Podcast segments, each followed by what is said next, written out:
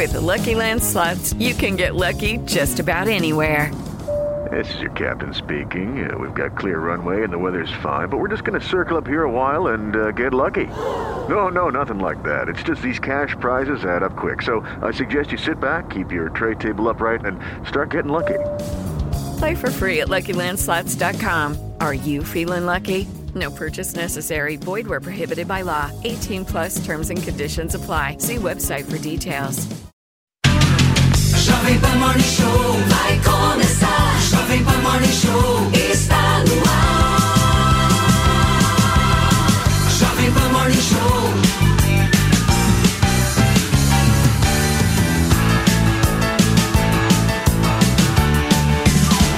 Jovem Pan Morning Show.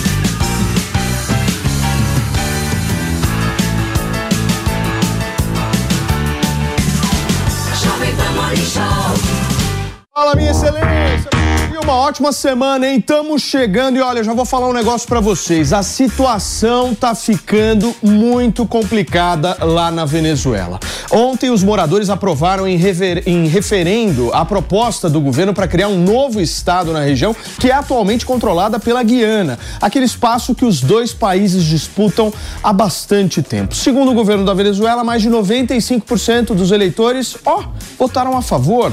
O resultado acirrou as tensões na região e os temores pelo risco de um conflito armado local cresceu. Detalhe importante nessa história para vocês, hein? O Brasil já reforçou a presença de militares no norte de Roraima, região que faz fronteira tanto com a Venezuela quanto com a Guiana. Não significa que o resultado do referendo, o Estado do- da Venezuela está autorizado a anexar a região que representa mais de 70% do território da Guiana, que tem uma área maior que a da Inglaterra. Mas a gente pode dizer que é um passo a mais para tomar o controle desse território. Nesta segunda-feira, o presidente venezuelano, o ditador Nicolás Maduro, falou de uma vitória esmagadora. Já a oposição venezuelana acusa Maduro de estar usando esse assunto como uma verdadeira cortina de fumaça para as eleições que o país vai realizar no ano que vem. A gente vai trazer essa discussão para cá para poder entender como é que vai ser a postura do governo brasileiro, como é que vai ficar a história do Etsequibo, certo, meu querido Fabrício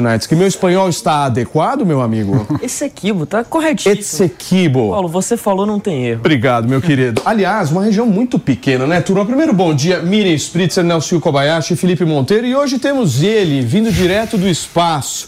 Ele que conversa da mesma forma com Margot Robbie e Felipe Monteiro. Ah, obrigado pelo convite aí, Bom Paulinho. Sejam bem-vindos. Escuta, vamos tentar entender o seguinte. É, em primeiro lugar, postura do governo brasileiro, positiva ou negativa, Nelson? Negativa. Deveria ter uma posição mais firme, Paulinho. O Brasil, como uma liderança na região, aqui na América do Sul, tem que ter uma postura firme, mais bem definida e muito mais clara para proteger a soberania do Estado da Guiana. Pode ser o Maduro companheiro do Lula, eles podem ter a mesma ideologia, podem ser ter outros pontos em comum, mas neste caso o que a gente precisa manter é a posição do Brasil como uma liderança diplomática na América do Sul para proteger a soberania não da Guiana, mas dos estados, porque se abre mão para a Guiana, vai estar abrindo mão para qualquer outro futuramente também. Então, é, o Brasil está se colocando numa situação de neutralidade, está falando para eles se resolverem. Tá- O, o presidente Lula dá algumas declarações insinuando que o Maduro não faça isso, mas de uma maneira muito tímida ainda. Eu acho que o Brasil deveria ter uma posição mais firme, mais contundente contra essa vontade do Maduro. Muito bem. Miriam Spritzer, por que, que essa região, depois de 2015, gerou interesse da Venezuela desse jeito, hein, minha amiga? Olha, essa é uma boa pergunta. Eu não sei, na verdade, por que, que gerou interesse. Essa foi, de fato, algo que eu nunca entendi muito porquê. E eu acredito que o Maduro tem, ma tem maiores preocupações dentro do território dele do que tentar ocupar outros territórios que não pertencem a ele. Agora, eu acredito que é uma das, dessas coisas que o Maduro gosta de fazer, que é criar um caos na região, até para não chamar atenção às falhas do seu próprio governo. Então, isso também vai criar uma situação, porque todo mundo sabe que as Guianas fazem parte né, de outros países aí pelo mundo e vai criar uma tensão mundial aí junto com a Venezuela. Então, não necessariamente é só a Venezuela que está aí, a Venezuela tem seus aliados pelo mundo e é uma situação de Maduro criar mais caos dentro da região dele que não chame atenção às suas próprias falhas do governo da, da área da Venezuela mesmo. Ô, Mi, eu acho que depois de 2015 tem um fato que foi determinante nessa história. Que foi simplesmente a in- a- o encontro de uma reserva petrolífera gigantesca que abriu os olhos de toda a galera, inclusive dos Estados Unidos, viu, senhor? 11 bilhões de litros e sendo explorado por empresas dos Estados Unidos. Mas tem uma questão também que eu, que eu a gente tenta sempre achar o jabuti, né? Porque o jabuti não sobe árvore, né? 2024 é ano de eleição. Quando que ele vai começar essa guerra? Quando ele vai começar essa confusão? No ano das eleições. O que, que o líder imagina?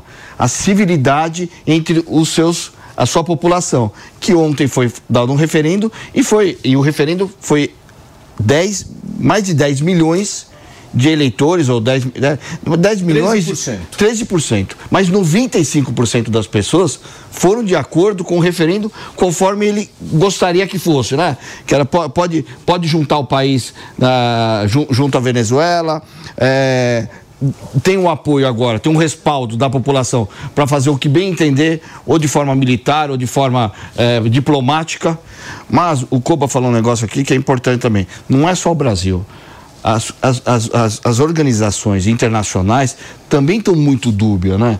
Se a gente for pensar, a guerra da Ucrânia, todo mundo é mais ou menos. Agora de Israel, olha, vamos cessar fogo, vamos parar. Ninguém com uma posição muito firme, eh, contundente contra quem está sendo atacado. Sim, um negócio assim, olha, veja bem, vamos ver como que a gente faz mais para frente. E agora as organizações internacionais foram eh, também, ó, não mexe como tá, mas ó, Um e- conflito. e né? não, é- e, e, e não momento deve- que joga a palavra conflito na história, não é conflito. e é não, foi, e, e não, e- foi firme falando assim, esse espaço é da Guiana. Fala assim, olha, não, não mexe, deixa assim como tá, sabe? Sem, sem firmeza nenhuma. Sim. Pepe, vamos aos números desse reverendo extremamente democrático que foi promovido na Venezuela. Pergunta número 1, um, a resposta sim teve 97,8%. Pergunta 2, a resposta 2 teve 98,1% de sim. Pergunta 3 teve 95,4% de sim. Pergunta 4, 95,9% de sim. E pergunta 5 também 95,9%. Nós podemos dizer que eles estão quase batendo os índices da democracia da Coreia do Norte? Paulinho, quando você vê uma votação é, majoritária dessa forma, quase maioria né, absoluta, né, quase não, desculpa, quase a totalidade das pessoas, né, quase unanimidade, alguma coisa estranha acontece, né, porque faz parte da democracia exatamente o contraditório e é, o conflito, não é? Agora, um ponto interessante que eu concordo aqui com o Wilsinho, não é, é que realmente o Maduro e a Venezuela está vindo num momento muito ruim. Né? Os níveis de, de popularidade do Maduro e do governo está caindo, não é? o nível de descontentamento do governo está caindo, e o Maduro certamente está buscando a unidade eh, nacional na Venezuela, visando as eleições do ano que vem. Não é? E esse tema, querendo ou não, a maioria da população realmente concorda, a oposição, a situação, todo mundo concorda. Tanto é que a, a oposição, ela não está criticando o plebiscito em si, ela está criticando a forma como Maduro está usando o plebiscito para se autopromover, né? o que realmente é um problema, tendo em vista as eleições de 2024, ano que vem. Agora, um ponto que eu queria colocar aqui, é, complementando o que o Nelson colocou, é impressionante que tudo que envolve a Venezuela e o Maduro, o Lula e o governo têm uma certa dificuldade de criticar, não é? Realmente, né, não há nenhum tipo de outra posição que a gente espera do governo brasileiro que não seja defender a soberania popular e a soberania da Guiana, não é? Todo tipo de negociação, todo tipo de reconfiguração tem que passar por uma negociação vinda de organismos internacionais, como foi no passado. Agora, Pepe, para você que sintonizou nesse momento aqui na programação da Jovem Pan, nós não estamos falando da guerra entre Israel e o grupo terrorista Hamas. É uma nova guerra que pode acontecer bem pertinho aqui das nossas casas, ali na região da Guiana, França, da Guiana, perdão, junto com a divisa da Venezuela. E olha, o presidente Lula defendeu o que chamou de bom senso no conflito entre os dois países. Ele disse o seguinte, abre aspas: "A América do Sul não está precisando agora de confusão. Espero que o bom senso prevaleça do lado da Venezuela e também do lado da Guiana. A humanidade deveria ter medo da guerra, só faz guerra quando falta o bom senso. Quando o poder da palavra se exauriu por fragilidade dos conversadores. Vale mais a pena uma conversa do que uma guerra, é o que disse o presidente Luiz Inácio Lula da Silva. Agora, eu quero ir direto para para neve, meus amigos. Coloca aqui na tela, por favor, o homem das neves desta emissora, Luca Bassani, já está conectado aqui com a gente para a gente poder entender, Luca, como é que está repercutindo na Europa essa possibilidade de guerra aqui na América, da, na América do Sul, meu amigo. Perdão.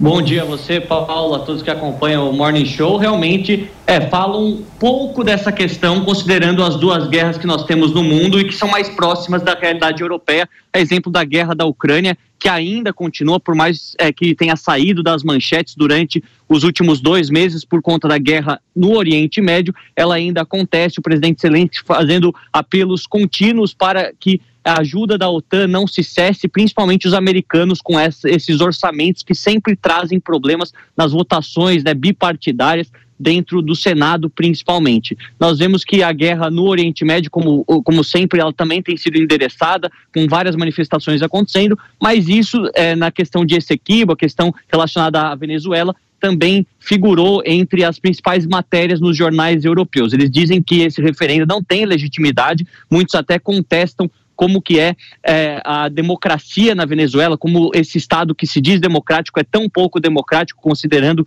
as últimas eleições que é, tiveram, inclusive, alguns observadores internacionais comprovando o sistema fraudulento de voto, ao mesmo tempo em que dizem que isso é uma violação clara é, da soberania nacional da Guiana, até colocando é, este fato em comparação com o que a Rússia fez na Crimeia durante o ano de 2014, anexando unilateralmente com um referendo que não foi reconhecido por ninguém, um território que acredita historicamente pertencer a você, no caso da, da região de Essequibo, é algo que vem ainda de mais tempo durante a história. 1899, um acordo firmado em Paris, que delimitava as é, as fronteiras entre o então Estado já independente, Estados Unidos da Venezuela e as colônias britânicas, né, a Guiana Britânica, que era no caso a, a Guiana que nós temos hoje como país independente, e isso mostra também os interesses econômicos e políticos do governo Maduro nessa região que é rica em minérios, que é também muito é, pode ser muito forte no setor da agricultura, além de ter sido é, declarada como uma região rica em petróleo a partir do ano de 2015.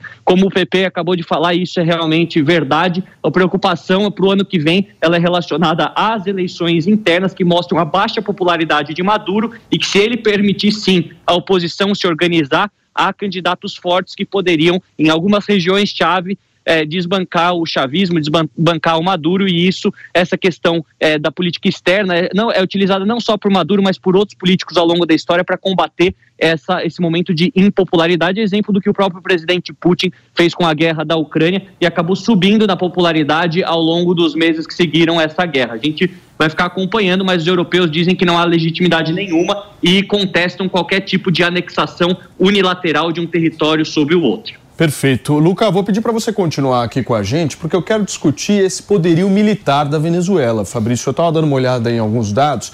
É assustadora a diferença do poderio militar da Venezuela para da Guiana. Só para vocês terem uma ideia, nós estamos falando aí de 120 mil soldados venezuelanos prontos, 220 mil milicianos prontos e do lado da Guiana, 3.400 soldados. Essa é a disparidade de números na questão militar. Ou seja, o que eu quero dizer com isso? Se não houver interferência internacional e as potências não agirem, a Guiana vai ser atropelada, Fabrício. Pois é, isso não é nem necessariamente porque o exército da Venezuela é extremamente muito bem preparado, mas sim porque a Guiana é um país muito pequeno. A população inteira da Guiana dá 800 mil pessoas. Isso é o que? A zona sul de São Paulo? Menos até? É muito pouco. E a Venezuela é um país já muito maior, com uma população de fato muito maior.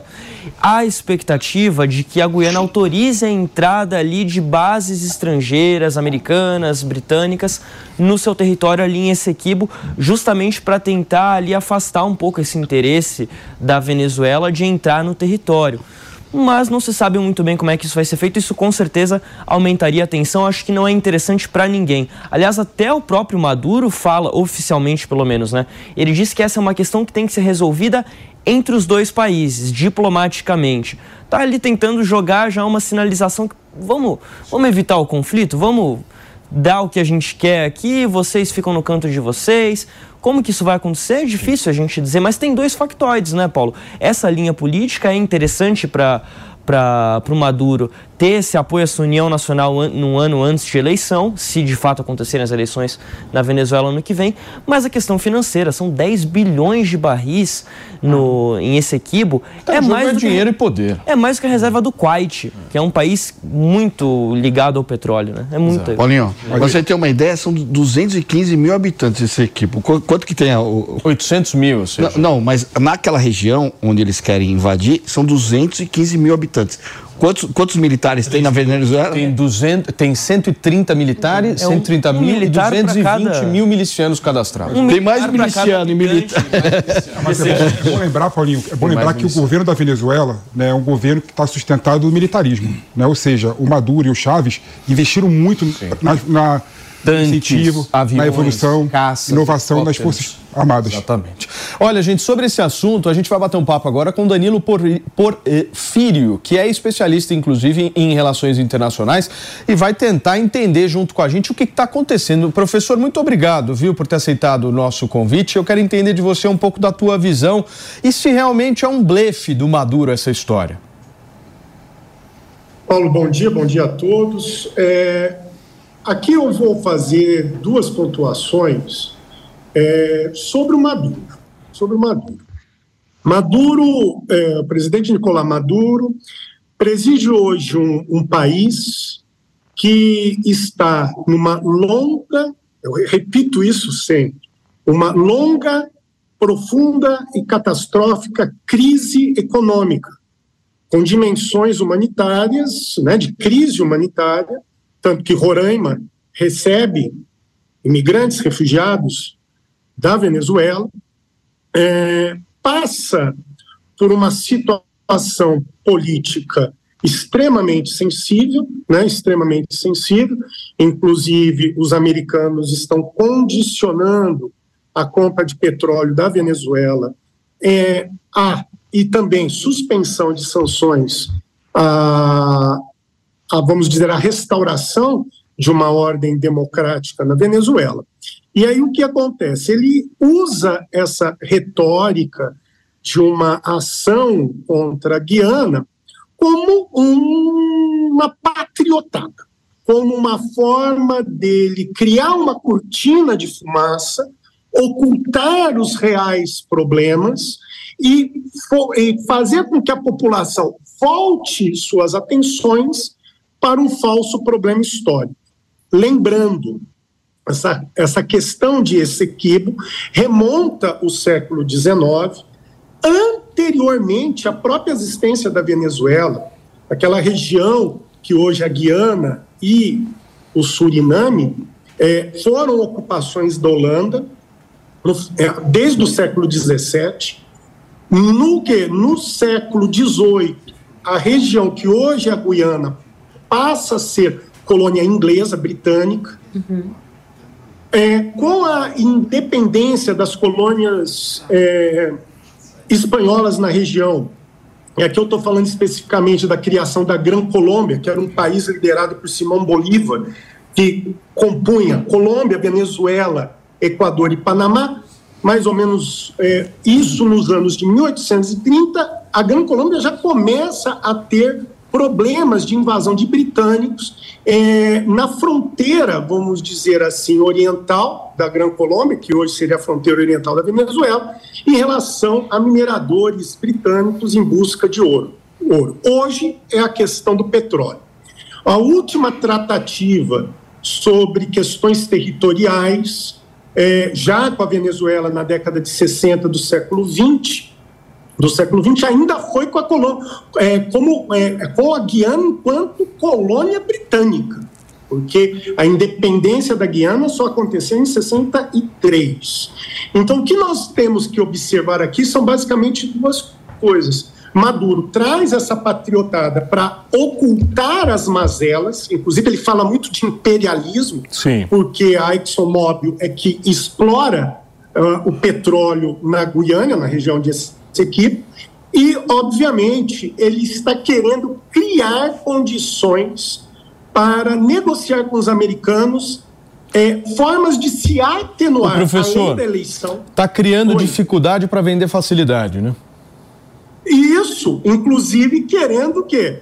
É, criar formas de se discutir atenuamento das sanções americanas é, que estão impostas desde o reconhecimento Sim. do regime enquanto forma ditatorial. Sim. Professor, muito obrigado, viu, pela sua participação. A gente contou aqui com a colaboração do Danilo Porfírio, ele que é especialista em relações internacionais, para a gente tentar entender o que pode acontecer nos próximos dias. Valeu, professor, um abração.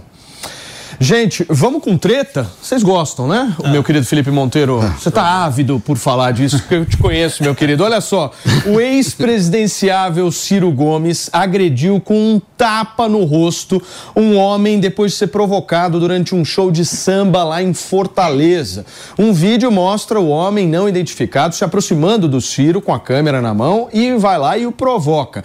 Em seguida, o Ciro reage. Nas imagens, não é possível ver o momento do tapa devido à movimentação do celular. Mas na sequência, o Ciro afirma que deu um tapa no rapaz. A gente tem o vídeo? Dá uma olhada. É garrafa, plástica e também. Como é que rouba a população sem ser preso? Fazer no dia a dia, no nosso momento de lazer, também pode ser um momento de consciência e um momento de cuidar da nossa Ei,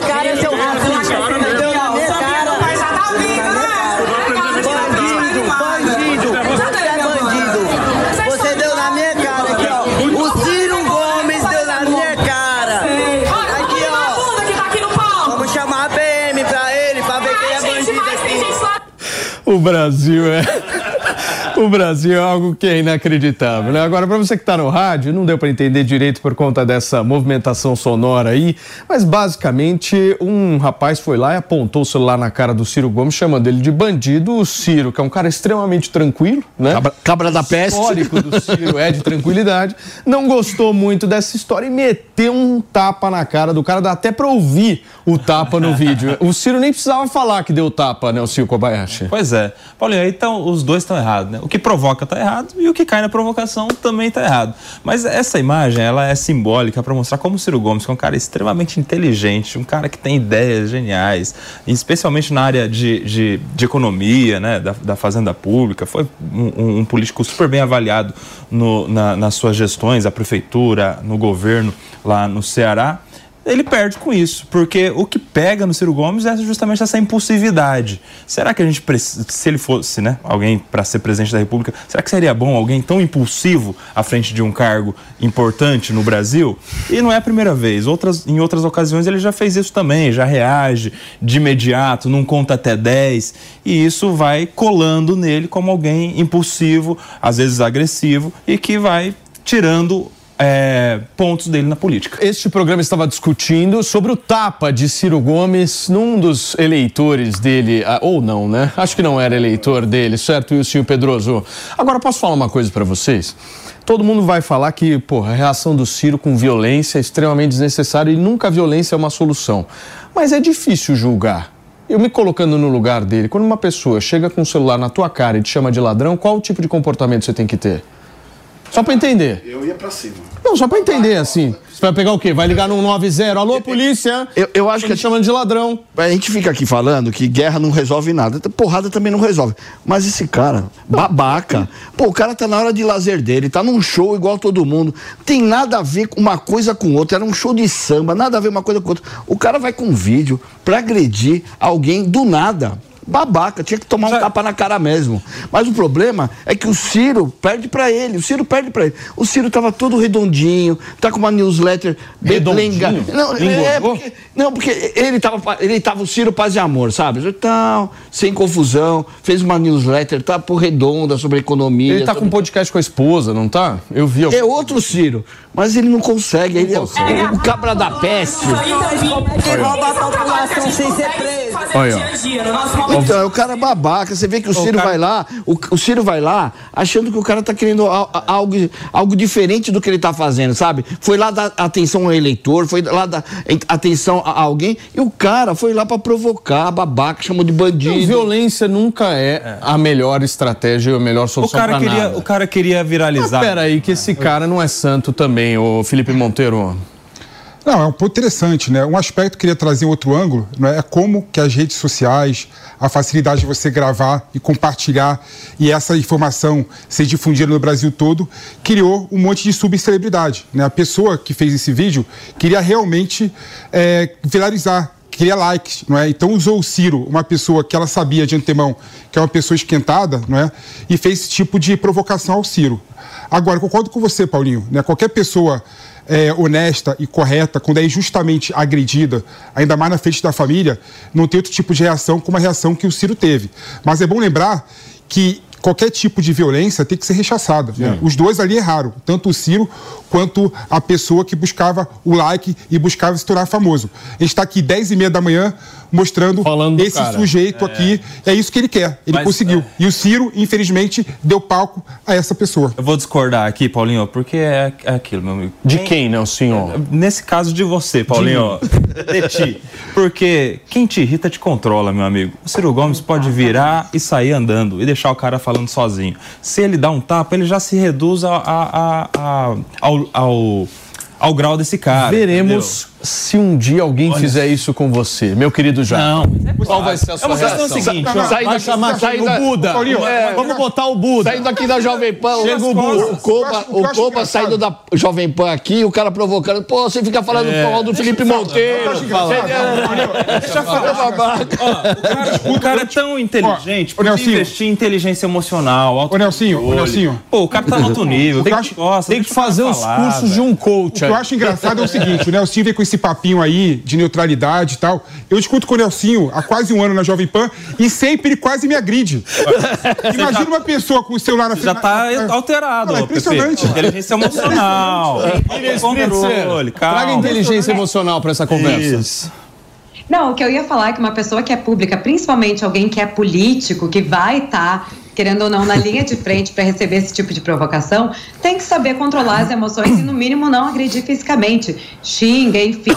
Os dois estão errados, os dois estão erradíssimos. Essa cena é uma cena patética, é uma cena muito lamentável. No entanto, se ele é uma pessoa pública, o Ciro Gomes, que está direto e participando de debate, discussões, e, e assim vai, e tem que lidar com o povo, porque ele é uma pessoa que vai ser. Ele não é uma celebridade de Hollywood, ele é um político. Então, ele tem que saber aprender também a lidar com esse tipo de, de provocação. A- a- o, o- quem lida com o público, quem é pessoa pública, sabe que vai estar aberto e né, tendo essa possibilidade de receber esse tipo de agressividade. Então tem que saber lidar. A melhor atitude que ele poderia ter feito seria simplesmente ir embora e seguir com o dia dele, vai curtir o show, vai curtir o evento e não dar bola para esses idiotas que ficam tentando chamar atenção. Muito bem. Gente, são 10 horas e 30. Você quer falar, Fabrício? Eu não, acho que a Miriam tava perfeita, Paulo. O que você Se tava sentiu falando, representado. também Me senti super representado, porque eu acho o seguinte: o que uma pessoa pública, o que a gente espera de uma pessoa pública é o modelo do cidadão, né? Embora ele seja ali ser humano, é difícil. O cara vai apontar um celular na tua cara, te chamar de ladrão, você vai ficar irado, né? Mas você espera a postura mais adequada que Vocês a da sabem não que violência. eu já vi já uma cena que eu nunca mais vou esquecer na minha vida, do Geraldo Alckmin, numa campanha, acho que era uma campanha de, de 2016. No centro de assim. Campinas? Enfim, ele tava andando e de repente um cara jogou uma xícara de café quente na No- careca dele. No assim. centro de Campinas. Eu só vi o café assim descendo na roupa, uma roupa branca e tal. E aí, meu, eu olhei pra ele ali, juro. É, é- é uma coisa assim. É- é impressionante. Ele parou, olhou e falou o seguinte: café quente esse, hein? Nem falou umas duas vezes, né? Quente. Gente, só, o presidente Lula afirmou que o Brasil nunca fará parte da OPEP, a Organização dos Países Exportadores de Petróleo. Quem tem informações pra gente é a Luciana Verdolim. Lu, bom dia. Conta o que, que o presidente Lula disse. Olha, ele não quer fazer parte da OPEP, Paulo, mas quer fazer parte da OPEP Plus. Diz que até é um nome bonito. O que, que é esse novo grupo? É um grupo que faz parte ali, participa das, das reuniões, acompanha, faz até algumas cobranças, mas não faz propriamente dito parte daquele grupo da OPEP, que são os países exportadores de petróleo. Quantos são? São 13 países que eh, fazem parte dessa organização criada em 1960. Entre elas, Arábia Saudita, Venezuela, Iraque, Irã, Kuwait, Nigéria e Angola. O que que essa OPEP Plus vai fazer? Vai é, ver o que que os outros países eles pensam da, do posicionamento dos produtores de petróleo. E Lula disse que vai ser uma boa oportunidade, inclusive, do Brasil negociar a possibilidade de investimento desses países que são muito ricos, eles têm um lucro abundante na produção e na venda de petróleo no mundo, para eles investirem também nas energias limpas, nas energias renováveis. O Brasil, na semana passada, o presidente Lula, a gente até comentou aqui, ele disse que quer ser conhecido daqui a 20, 30 anos como a Arábia Saudita da energia renovável. E para isso é preciso, inclusive, que o Brasil é, promova e é, divulgue no exterior a possibilidade de, de exportar essa experiência que já é muito sentida aqui em território brasileiro. A gente, por exemplo, já é muito conhecido pela produção do biodiesel, com é, a geração de energia limpa, como a geração. Hey guys, it is Ryan. I'm not sure if you know this about me, but I'm a bit of a fun fanatic when I can. I like to work, but I like fun too. It's a thing. And now the truth is out there. I can tell you about my favorite place to have fun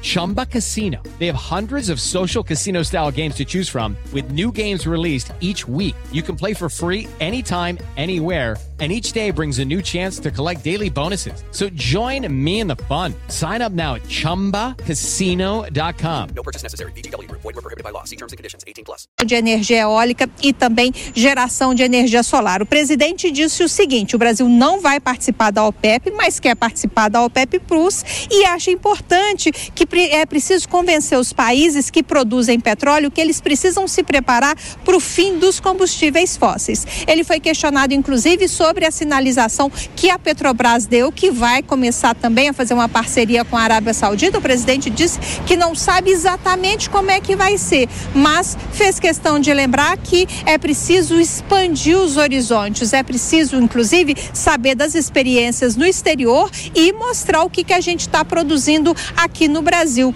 Lula participou da reunião da COP28, esteve na Arábia Saudita, esteve no Catar, hoje está na Alemanha, volta essa semana aqui ao Brasil e vai participar, inclusive, da reunião do Mercosul que está acontecendo no Rio de Janeiro.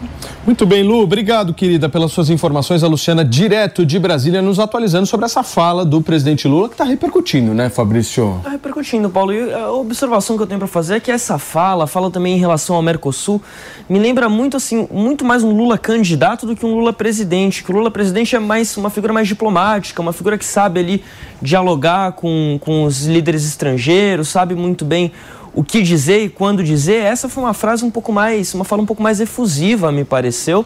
E isso, claro, que vai gerar repercussões. Eu acho que do ponto de vista internacional, aquele plano do Lula não está indo tão bem assim, né, PP? Se você for analisar, por exemplo, tanto essa questão da guerra entre Israel e o grupo terrorista Hamas, o posicionamento do Brasil, uma tentativa do Brasil ser uma espécie de mediador, não deu certo. Se a gente for analisar o relacionamento dele com Emmanuel Macron, depois dessa recusa por parte da França em relação ao acordo com o Mercosul também caiu. E agora essa história da OPEP. Como é que você está vendo isso? Não, realmente, quando você vê o Lula falando e o Lula agindo, são duas pessoas completamente diferentes. Você vê, por exemplo, que na reunião que teve na COP, ele falou claramente da ideia de do Brasil ser economia verde, que o mundo tem que investir em economia verde, economia renováveis, e ao mesmo tempo no Brasil ele defende a exploração de petróleo na foz do Amazonas. Né? É, ou seja, há uma certa. E agora e agora está defendendo a entrada do Brasil, não na OPEP, no grupo OPEP, que na verdade são os grupos de produtores de petróleo com mais outros puxadinhos. Ou seja, há uma certa contradição entre o discurso do Lula e a ação do presidente Lula. Né? Isso cria um certo, uma certa confusão quando a gente analisa é, esse fato. E é importante destacar, Paulinho, uma coisa que ninguém fala, é, quando fala em economia verde, há muita é, hipocrisia, né? Só, só vamos investir realmente em economia verde quando o custo de produção, o custo de você comprar produtos, né, for menor do que o custo de explorar petróleo e o gás natural. Quando, quando o, o tirar petróleo do solo for mais barato do que investir em energia eólica e energia solar, não tem como falar em transição energética. E isso ninguém fala. A gente quer viver de hipocrisia. Mas não, Pepe, mas aí, desculpa, você está fazendo um, um cálculo muito focado aí. Não é só em relação ao custo. Às vezes vai ter custo maior a energia verde, mas vai ter um- um- uma, uma, uma arrecadação maior também, um lucro maior com a venda do crédito de carbono. Ah, então, isso- ainda que aumente o Isso é balela, Nelson. Não é Você, balela, você, você, tem, de você tem umas ideias O Lula, fixas, o Lula não, não é. O Lula tá lá falando sobre isso, meu amigo. Impressionado. Não, não sou, não crédito- sou eu quem tô crédito- falando. Pesquisem. Não, o crédito, é o crédito de carbono, da forma como está desenhado, é um absurdo. Não é. Só prejudica países. Deus, é a realidade de colocar o. Brasil em outro nível. Ou seja, você não resolve o problema da- do clima eh, no mundo todo. Se aumenta, tá, tem mais custo, Você- a não, energia custo limpa. quê? Tem mais custo, mas Que tem que mais é? faturamento, que você vende além do seu produto principal, você vende o crédito de carbono. Não, Essa é a questão. tem menos faturamento. Então o lucro é Isso- maior. Isso, é mentira, tem menos Não é faturamento, mentira, Nelson. pelo Tem bem menos Deus. faturamento. O que é o crédito de carbono? Países desenvolvidos continuam poluindo mais e compra crédito de países em No desenvolvimento. caso, compra do que Brasil, deixam- ou seja, que deixam de dinheiro produzir. estrangeiro no Brasil. Aí o que, aí que, que o Brasil faz? O que, que o Brasil faz? O Brasil pega esse dinheiro e compra turbina da, da Europa, compra Para, hélice da Europa sabe tal, e não desenvolve e não desenvolve a indústria Você local. sabe que tem Ou seja, Brasil? o crédito carbono da forma que está desenhada. Já, já que você está falando de indústria, sabe que tem no Brasil um estudo de eh, combustível verde eh, renovável para aviação, inclusive. Estudos avançados, inclusive. Mas só vai dar certo, né? Ou Assim, seja, aí você concorda comigo, só vai dar certo. Isso tem a ver só até vai com dar essa ideia certo. de industrialização Escuta, do Nelson, Brasil. A gente vai ter escuta, uma indústria de, como, de combustível, de verde, verde para combustível verde só vai dar certo no Brasil e no mundo todo quando o preço de produzir o combustível verde for mais barato do que o preço O etanol é um de fracasso. extrair, de extrair o petróleo. Não, porque tem subsídio Ah. do Estado. Tem subsídio do Estado. Só por isso. Olha, olha só, Não, Nelson, só por você deixou isso. de ser liberal agora, Não, você é a não, favor do não. Estado na economia. Não, não tô falando a favor, tô O etanol, querendo o etanol, o etanol, você defende uma coisa o uma- etanol, o etanol só é barato, só deu certo porque teve subsídios e investimentos do Estado de forma clara. Perfeito, é. E assim vai acontecer com o combustível da aviação e o Brasil pode sim ser uma potência mundial com a economia verde. Meus queridos, deixa eu girar o assunto por aqui, porque um vídeo tá mostrando quando o ex-marido da cantora sertaneja Nayara Azevedo dá um tapa em um telefone para ela parar de gravar o momento em que eles trocam acusações de agressões. Na última quinta-feira, a artista procurou a delegacia em Goiânia para denunciar o ex-marido por uma violência doméstica. A defesa do ex-marido de Nayara negou as acusações contra o cliente. Sobre a denúncia de agressão, disse que o empresário ainda não foi intimado e não tem nada a declarar por enquanto. No vídeo, Nayara e Rafael trocam acusações de agressões e mostram ferimentos. Dá uma olhada. que Nayara? Rafael tá falando que eu agredi Olha isso aqui, Nayara. Olha isso aqui. Porque ele juntou a mão minhas isso duas aqui. orelhas e Eu empurrou. juntei? Olha meu braço. Eu juntei? Olha aqui Quem me deu murro na cara primeiro, Nayara? Eu não te dei murro na Que- cara Não, mesmo. fala a verdade. Você chamou minha mãe. Fala a verdade. Você falou que minha mãe é uma p. Fala a verdade. Você falou que minha mãe é Fala uma Tristeza, gente. Fabrício, como é que você analisa isso?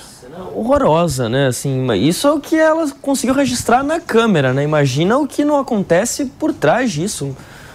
Que cena chega muito muito feia, né, Paulo? Nossa, faltou palavra aqui agora. É, e agora vai ter uma disputa de narrativas, né? Muito Ah. clara em relação a isso. E o senhor, do lado do ex-marido, que ele não fez nada. Inclusive, nesse vídeo aí, dá pra perceber a linha que ele tá utilizando. Que é ela que agrediu ele, né?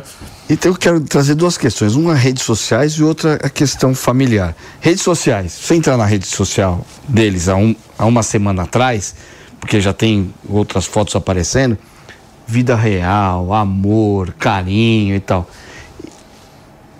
Internet é uma coisa, vida real é outra. Porque isso aqui é mais uma vez o que a gente viu com a Ana Hickman. Alguém que se diz empresário, mas é empresário do sucesso da esposa. E agora que, que ele está em separação, ele está segurando o dinheiro dela. O, o- o- ônibus que ela usava para shows era, é o irmão que cuida. O irmão está segurando o ônibus, ela não consegue fazer mais shows.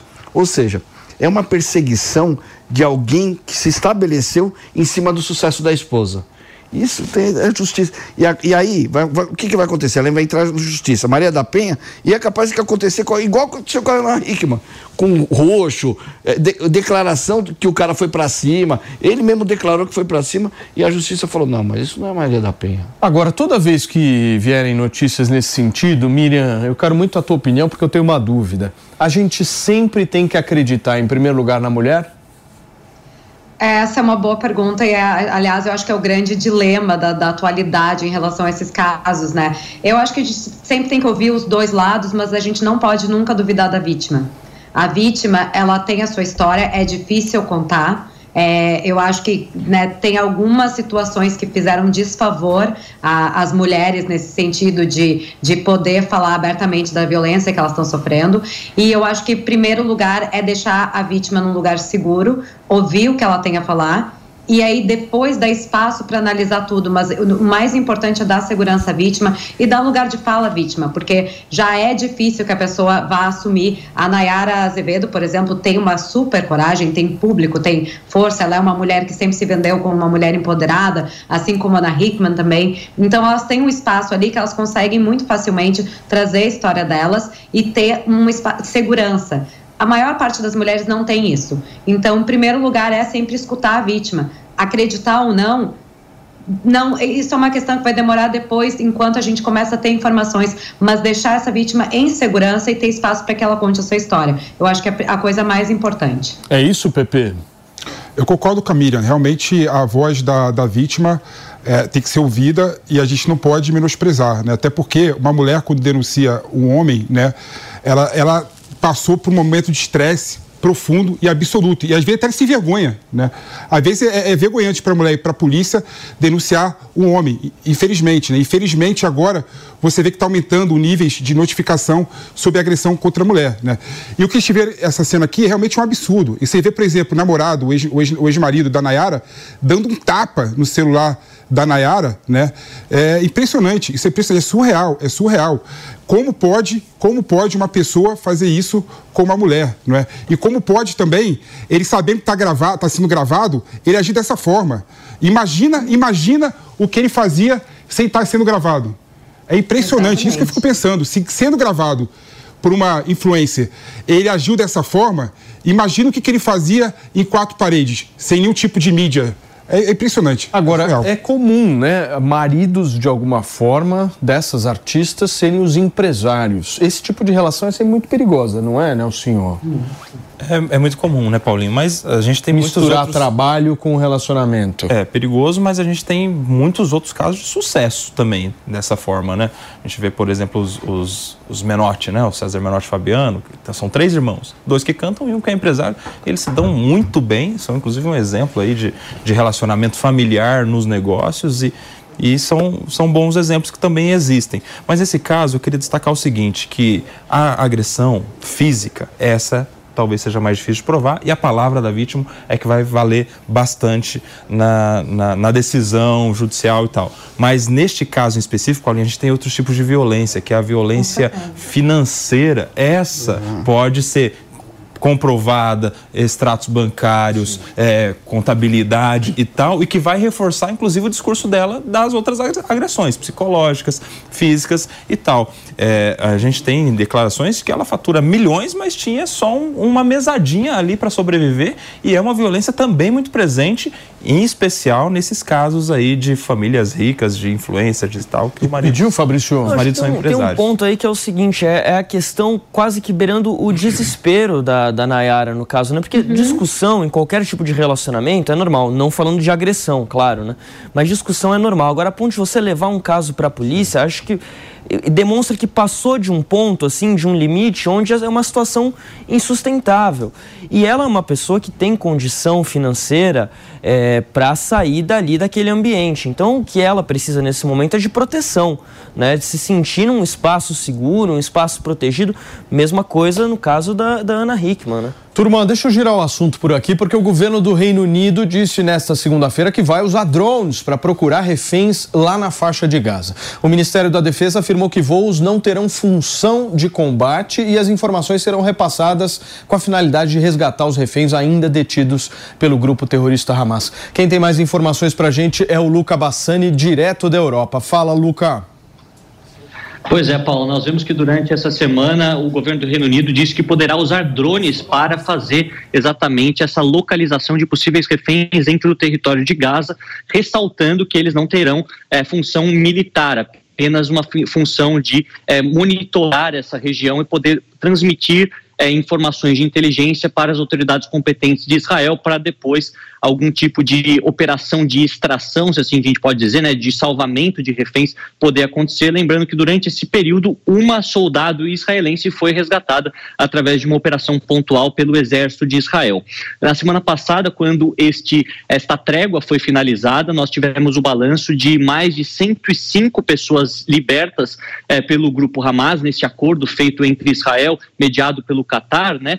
São 80 cidadãos israelenses e 25 estrangeiros, majoritariamente tailandeses, e segundo aquilo que foi revelado também pelas autoridades israelenses durante as últimas horas, são cerca de 137 reféns que ainda poderiam seguir sob a custódia do grupo terrorista. Lembrando também que eles têm é, é, começado uma nova medida para tentar trazer certa, é, certo sentimento de, de resposta às famílias né, de alguns reféns, revelando que alguns deles morreram, apesar de não ter, de certa forma, o corpo que para a religião judaica é tão importante para esse processo de finalização, de aceitação que uma pessoa morreu. Segundo o que foi revelado, durante as últimas horas, imagens, inclusive capturadas do atentado do dia 7 de outubro, conjuntamente é, com alguns relatos de vítimas que foram libertas pelo Hamas durante a última semana, é, dão indícios de que cerca de sete pessoas a mais já teriam sido mortas durante este período e, portanto, não figurariam mais na lista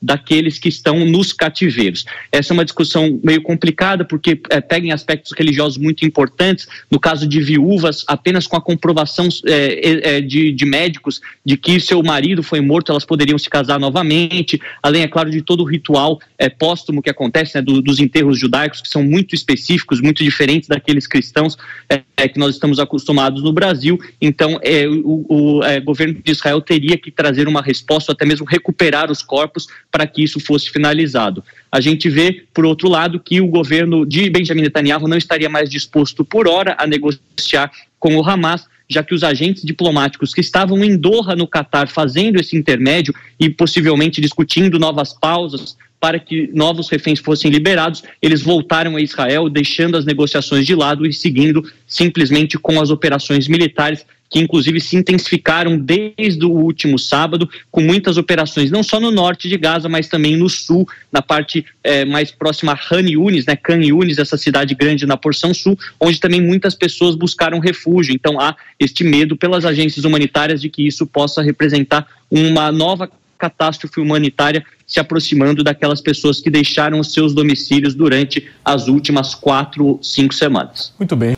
E olha, a informação que a gente traz para vocês agora, minha querida Miriam Spritzer, é que as forças de defesa de Israel estão alegando ter matado mais um comandante do grupo terrorista Hamas na manhã desta segunda-feira. Seria o Haitam Kujahari, que lidera o grupo armado palestino na região localizada ao norte da faixa de Gaza, mais avanços do exército israelense mais avanço do exército israelense, eles já estão andando com uma, um baralho de cartas com as, os principais líderes aí do Hamas que eles estão indo atrás. O, o, grande objetivo é pegar o Sinwar, né, que é o, o, grande engenheiro desse ataque do 7 de outubro, que já foi preso em Israel.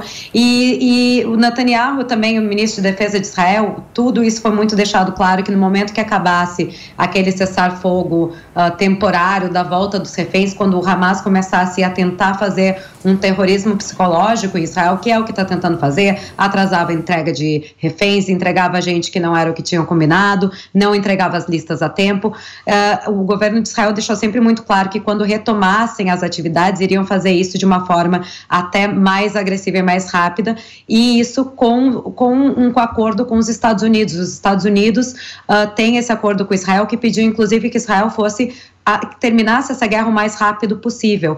Então, eles estão nessa, nessa saia justa de não querer necessariamente atingir uma quantidade de civis, porém, para isso precisa de tempo. E como os Estados Unidos também está fazendo essa pressão de essa guerra não pode mais durar três, quatro meses, ela tem que durar no máximo um mês, isso deixa Israel com uma atitude que vai ter que entrar com muita agressividade para pegar esses líderes e desmilitarizar o Hamas. Ô Luca, eu queria aproveitar um pouco mais você aqui no programa. A gente está com imagens ao vivo da faixa de Gaza, onde novas explosões estão sendo registradas, como você que nos acompanha na TV Jovem Pan News está vendo agora. Mas eu quero entender o seguinte: a gente pode dizer que essa guerra só vai terminar quando o Hamas acabar ali na região? Como é que você, como é que você vê isso?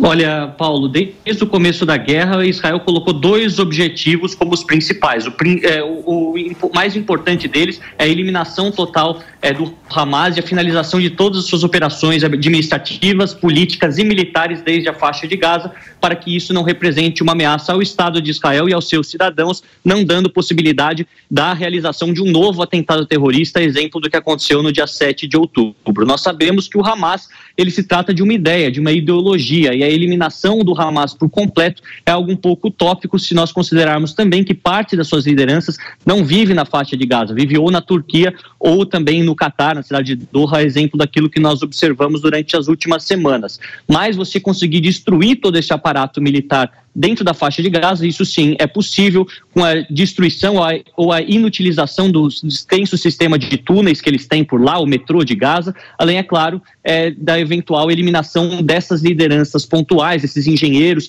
e também de toda a destruição desse arsenal produzido e também acumulado pelo Hamas durante os últimos anos, grande parte disto vindo é, do Irã.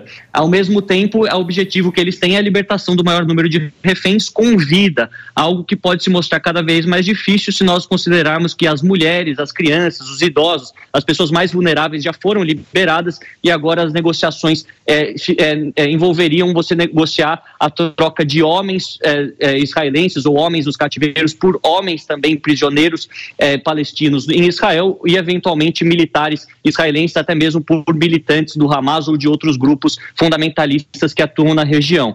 Isso indica que a guerra vai demorar mais um tempo para acontecer. O próprio ministro da Defesa, Yoav Galan, há cerca de duas semanas, disse que necessitaria de pelo menos mais dois meses para concluir todos os seus objetivos. Nós não sabemos ao certo é, como está sendo esse processo da destruição do aparato militar é, do Hamas dentro da faixa de Gaza. A gente tem um indício que no norte isso está sendo bem sucedido, mas não sabemos se estão já a 70%, 80% do objetivo final, já que muitas dessas operações envolvem também o sigilo para que a logística corra da maneira correta. Então, é esperar sempre com as fontes que a gente está recebendo de Perfeito. jornalistas que estão em loco, né? Luca, deixa eu receber quem nos acompanha pelo rádio agora. Para você que sintonizou aqui na Jovem Pan, a gente está repercutindo novos bombardeios sendo registrados ali na região norte da faixa de Gaza. Estamos com imagens aí. Coloca a imagem para mim, Mari, por favor. Esses bombardeios acontecem nesse momento. Essa é a vista de Israel para a faixa de Gaza. A gente nem consegue ver direito a imagem de tanta fumaça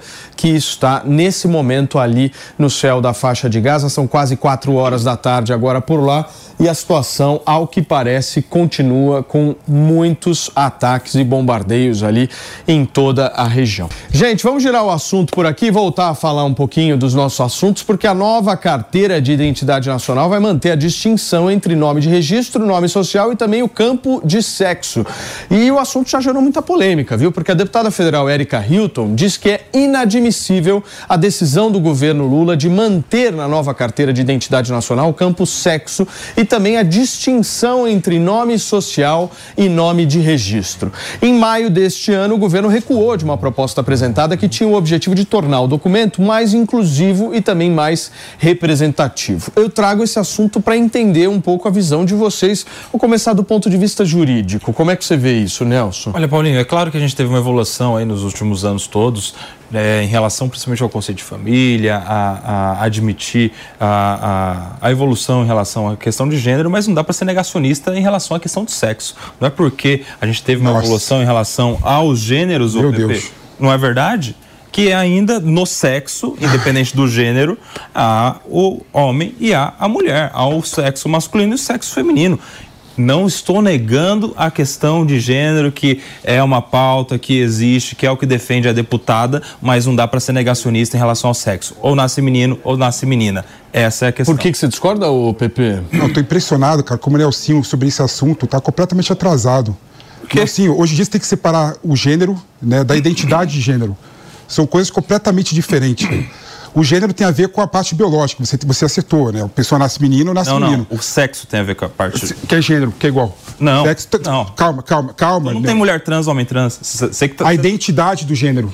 Como que a Pepe, mulher se vê? Pepe, quando você vai a fazer o identidade, RG? a identidade do gênero é diferente do gênero, Nelson. Quando vai fazer o RG, precisa da certidão de nascimento. Certidão de nascimento, tá? Masculino ou feminino? Não, eu não sei É como claro. é a discussão. A discussão é que tinha que tirar do RG. É, mas que tinha que tirar tirar do a questão do gênero do RG. Você quando vai registrar a Você pessoa, não sabe, você, você não quando sabe vai como é- registrar a pessoa, leva a certidão de do- nascimento. Outro, outro ponto, outro ponto. Qual o problema de estar no. RG? Fala aí, qual é o grande problema de estar no Cara, RG? você, você não sabe como é que as o pessoas... RG, peraí, só fazer uma pergunta. O RG ele não mostra dados do nosso nascimento? É isso, certidão de nascimento. Você nasce de um jeito, não há problema nenhum ao longo da vida de você se transformar, certo? Então, mas, mas esse você RG... nasceu de um jeito. Esse RG em 2023 tinha que traduzir a realidade no momento. Na realidade do momento...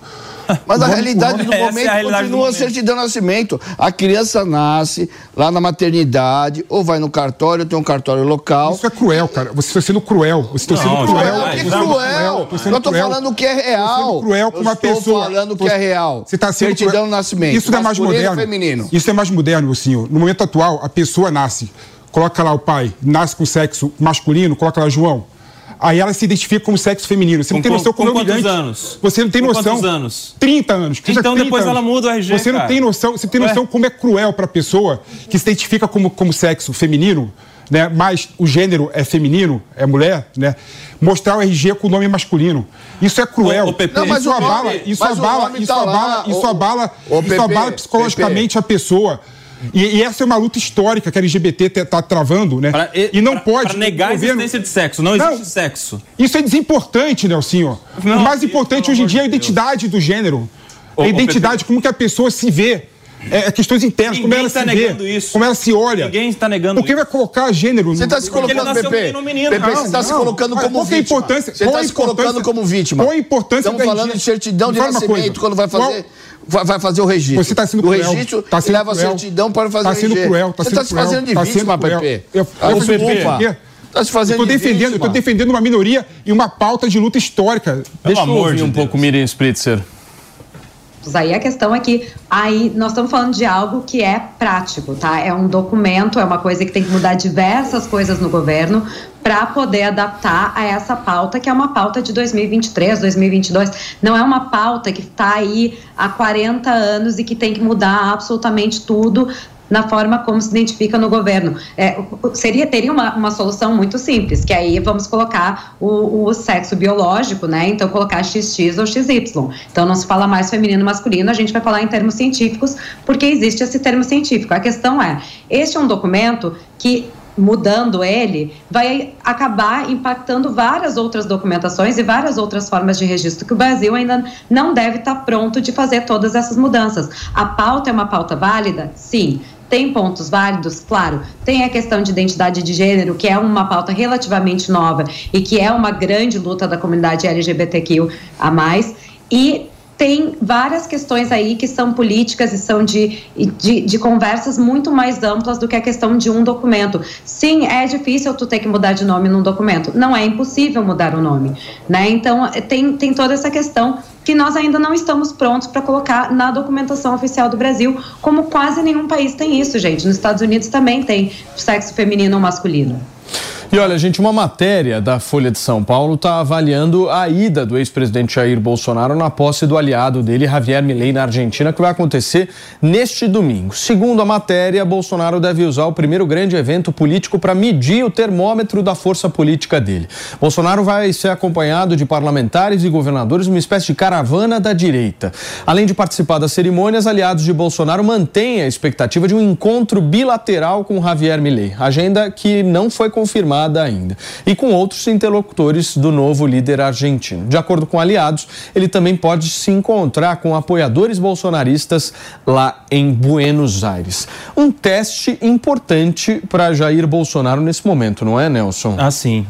Em especial depois do que virou a eleição do Milei para os bolsonaristas aqui no Brasil. Uhum. Eles ficaram muito felizes com a vitória do Milei, eles tiveram ali uma manifestação até nostálgica de vencer as eleições, como se o Milei fosse o novo Bolsonaro, só que agora na Argentina.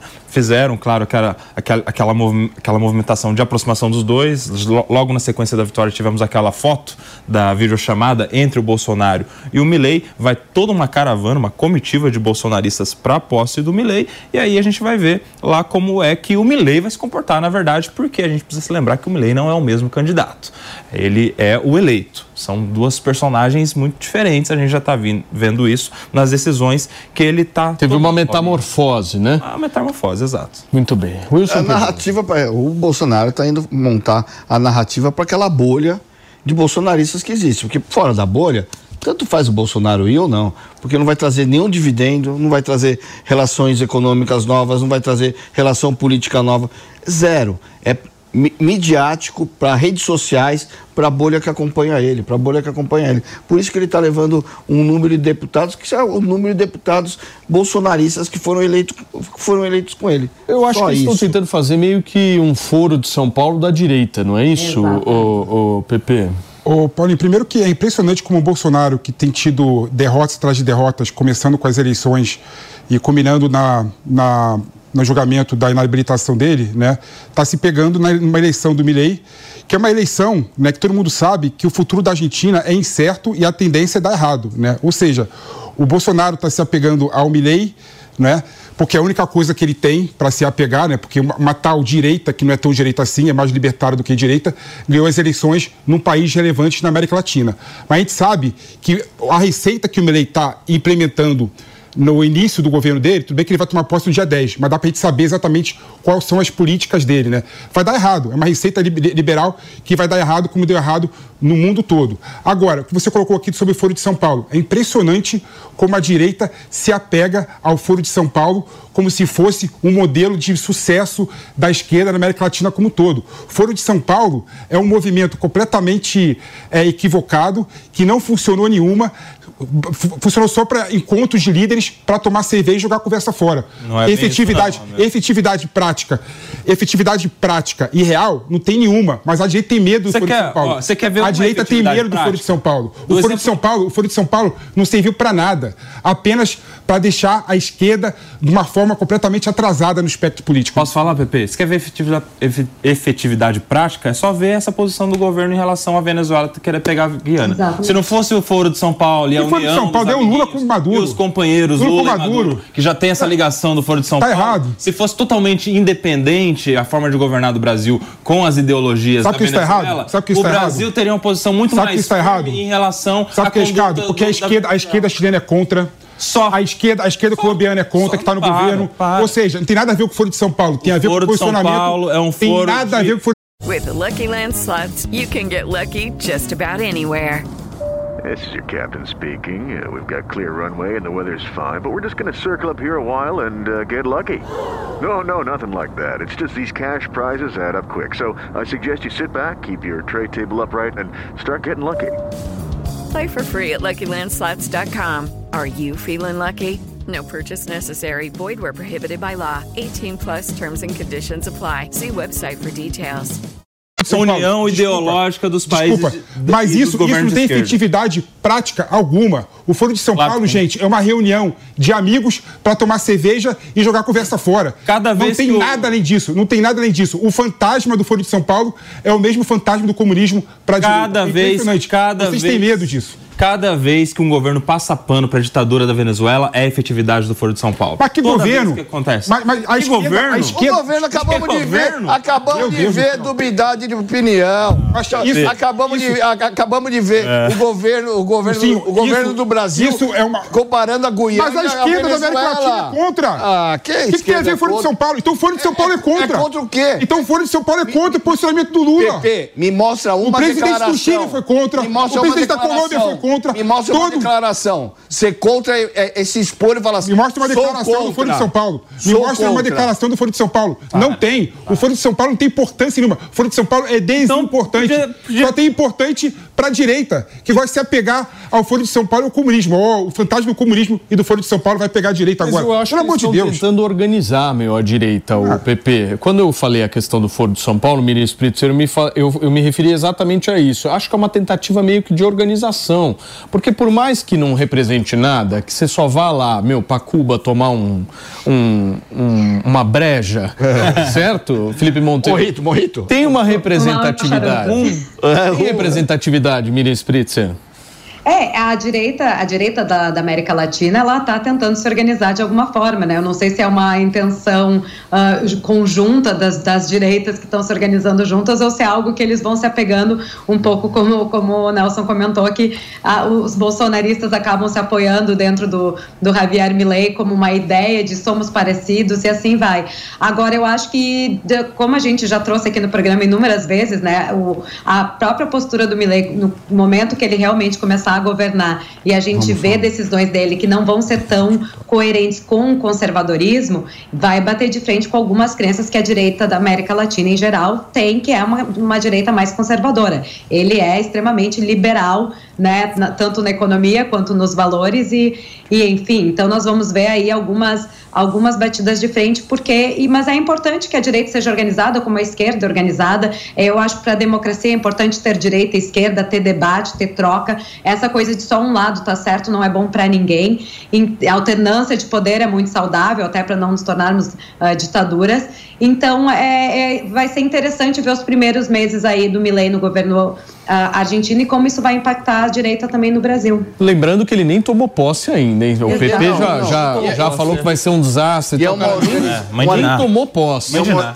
a direita é uma organização sem estratégia, porque a direita está baseada em cima das redes sociais. A esquerda está baseada em cima dos movimentos sociais. Aqui você consegue se organizar, porque aqui você tem massa. Aqui é um, é- é um mundo que vai e volta.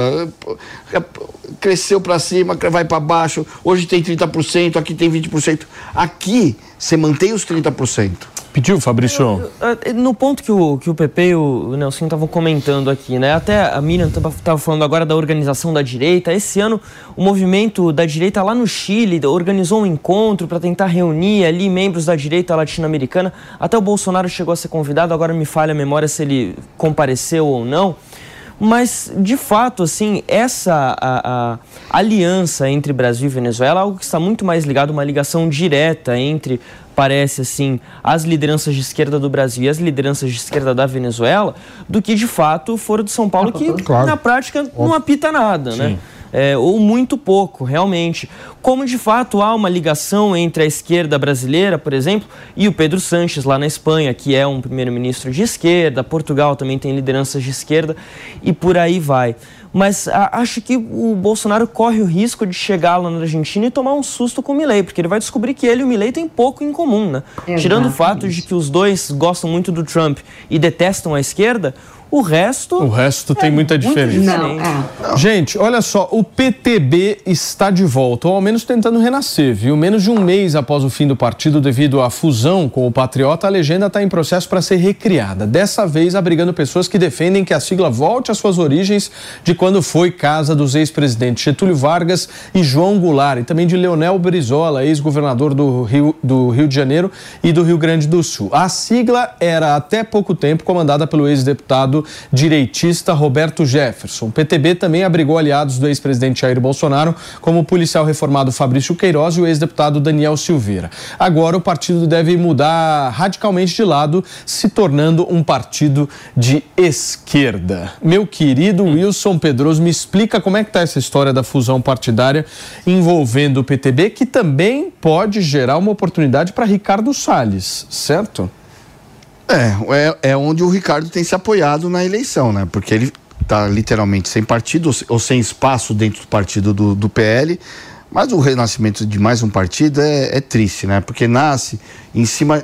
Não, não nasce em cima de, de algo concreto, ah, ah, nasce em cima de algo de poder. Olha, o- alguém está criando, estão recriando porque estavam sem espaço partidário no, no Congresso e acharam um caminho a criação do PTB. É triste porque já tem mais de 30 partidos, vai ser o número 31. O que, que você acha, PP? É, não por isso, sim. Eu acho o problema que eu acho do PTB é que o trabalhismo no Brasil está completamente atrasado e tem que ser reformado. Né?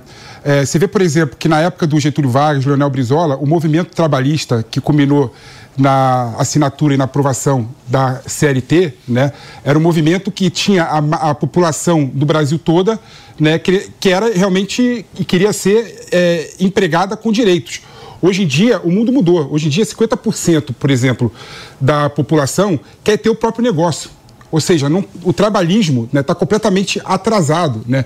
Então, o que o governo tem que fazer e o que o partido político que quer assumir uma pauta de esquerda quer fazer atualmente é buscar incluir essas pessoas, dar condições, instrumentos para essas pessoas que querem montar o seu próprio negócio, né, os pequenos burgueses, né, é, a ter o próprio negócio, desenvolver e se aflorar. Então, o discurso trabalhista que o PTB traduz está né, tá completamente atrasado em 2023. Mas vocês não acham que esse discurso trabalhista, como o PP falou, ele parou no tempo? E por que, que ele parou no tempo, Nelson? É, vamos lembrar que o PTB, que todos conhecemos, que foi do Roberto Jefferson e tal, foi criado pelo Getúlio Vargas, com aquela ideia justamente de proteção do trabalhador, na época da CLT e tal. E é importante deixar claro para a audiência, Paulinho, que esse renascimento do PTB não é reconstruir o mesmo partido que já existe. Não, o mesmo partido, o PTB que todos conhecemos, ele virou PRD, se eu não me engano, fus na fusão com o Patriotas. É uma eles, coisa nova. É, eles querem criar um novo partido e aproveitar o nome não. antigo do, do anterior. E aí eu me pergunto, né, é, essas pessoas que querem recriar o partido são os brisolistas e tal. Onde estão essas pessoas hoje? Estão no campo da esquerda, né? Será que eles não têm pontos de identidade ideológica no PT, na rede, no PSOL, não, tem, no PSB e, e, no PC do B, PDT, PDT. PDT precisa de mais um partido falar mais do mesmo? Ou seja, só para trazer a ideia no Fazer partido não, político é bom negócio no Brasil. Já nasce é. torto, né? Porque falar que Ricardo, Ricardo Salles é de esquerda. Não, esse seria, não, não, mas, esse mas, seria o PRD, né? É. Ele, ah, é ele iria para o é PDT, isso, PTB, isso, que já existe. ele seria verdade, o PTB das antigas é, que isso, fundiu é, com o Patriota. É, isso. Meu, é uma zona Sopa essa história. Letrinha, Ninguém entende Mas nada. Isso me lembra que, assim, acho que toca num ponto, né? as siglas dos partidos não representam necessariamente o que o partido pensa, né? Nada. Em 2010, concorreu a governador de São Paulo pelo PSB, que é o Partido Socialista Brasileiro no nome, o Paulo Scaff, que de socialista não tem nada, né?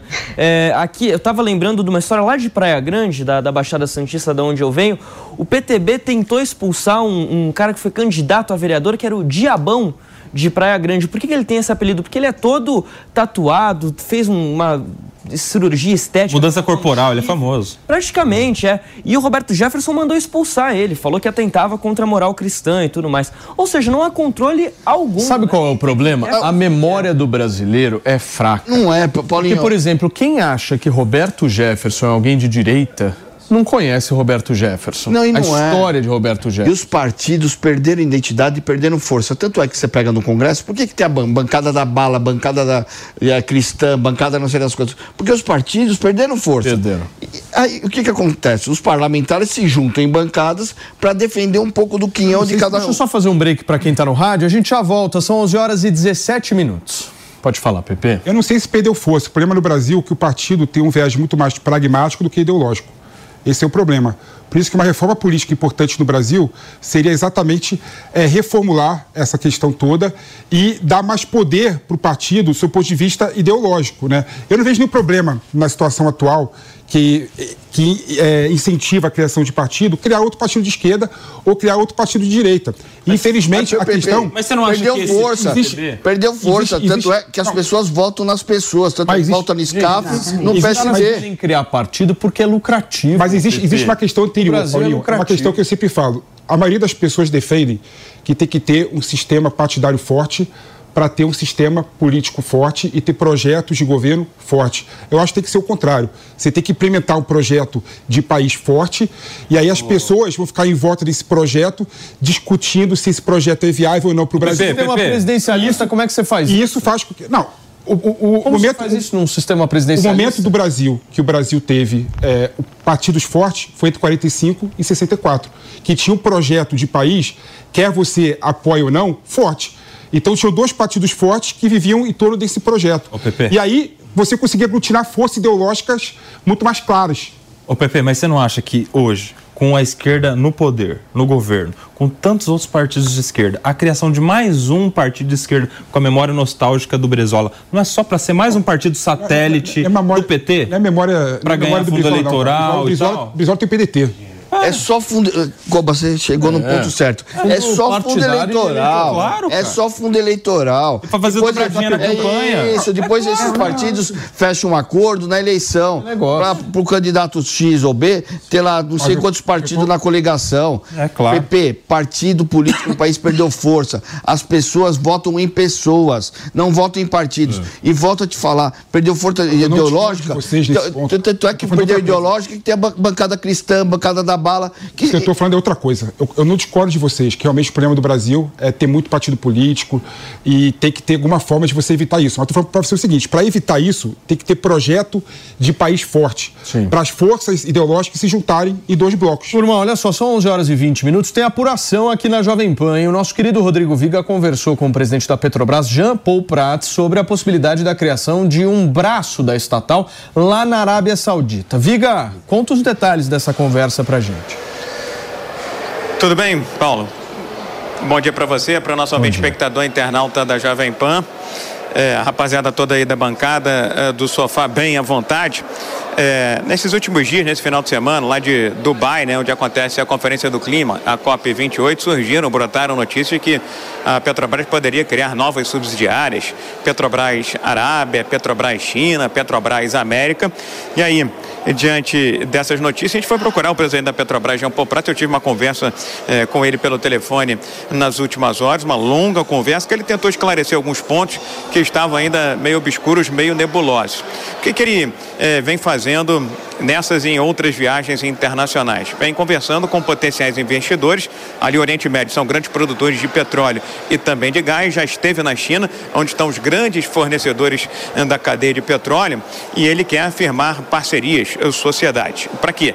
Para investimentos a serem feitos aqui no Brasil. Então, ele conversou já com representantes eh, do Catar e da Arábia Saudita e de empresas desses dois países e criando aí, abrindo portas à possibilidade para que sejam feitos investimentos aqui para a produção de fertilizante. Fertilizante é um insumo fundamental, essencial para o agronegócio brasileiro. Mas a gente importa grande quantidade, mais de 80% do fertilizante consumido aqui no Brasil vem de outros países. E o diferencial nesse mercado é o gás natural. E esses países, por exemplo, como Rússia e também países do Oriente Médio, a própria Ucrânia, que são grandes produtores de fertilizantes, têm um gás mais barato, até eh, quatro vezes mais barato que o gás nacional. Então, eh, diante dessa possibilidade de uma parceria para investimentos em fertilizantes aqui no Brasil, criou-se essa nomenclatura de Petrobras Arábia, mas não significa dizer que vai ser efetivamente uma subsidiária ou uma base lá no Oriente Médio. O mesmo vale para a China, estudos encomendados, assim como estão sendo encomendados eh, para a viabilidade dessas parcerias envolvendo os árabes, já estão em andamento para parcerias com os chineses, que são grandes investidores globais nos mais diversos setores e segmentos, e aí os chineses poderiam entrar tanto aqui no Brasil, especificamente no ramo de fertilizantes, mas também na expansão do refino, Reneste e outras plantas, tudo aqui no Brasil e sempre dentro da lógica. Daí essa nomenclatura de Petrobras China, Petrobras, ah, mas sempre diante da lógica. Petrobras seria controladora, seria acionista majoritária dessa SPE, dessa parceria, seria a operadora dos ativos, mas teria esses importantes atores, China de um lado, no setor de refino, e árabes eh, no setor de fe- fertilizantes, como parceiros nesses investimentos tão importantes para a indústria nacional. Foi mais ou menos esse o resumo na conversa com o Jean Paul Prat, viu, meu caro Paulo? Muito bem, Viga, obrigado, meu amigo, pelas suas informações e parabéns mais uma vez pelo teu trabalho e a tua apuração. Olha, gente, o Vitor Brown preparou uma reportagem com o resumo das últimas 24 horas da guerra entre Israel e o grupo terrorista Hamas e a gente acompanha agora.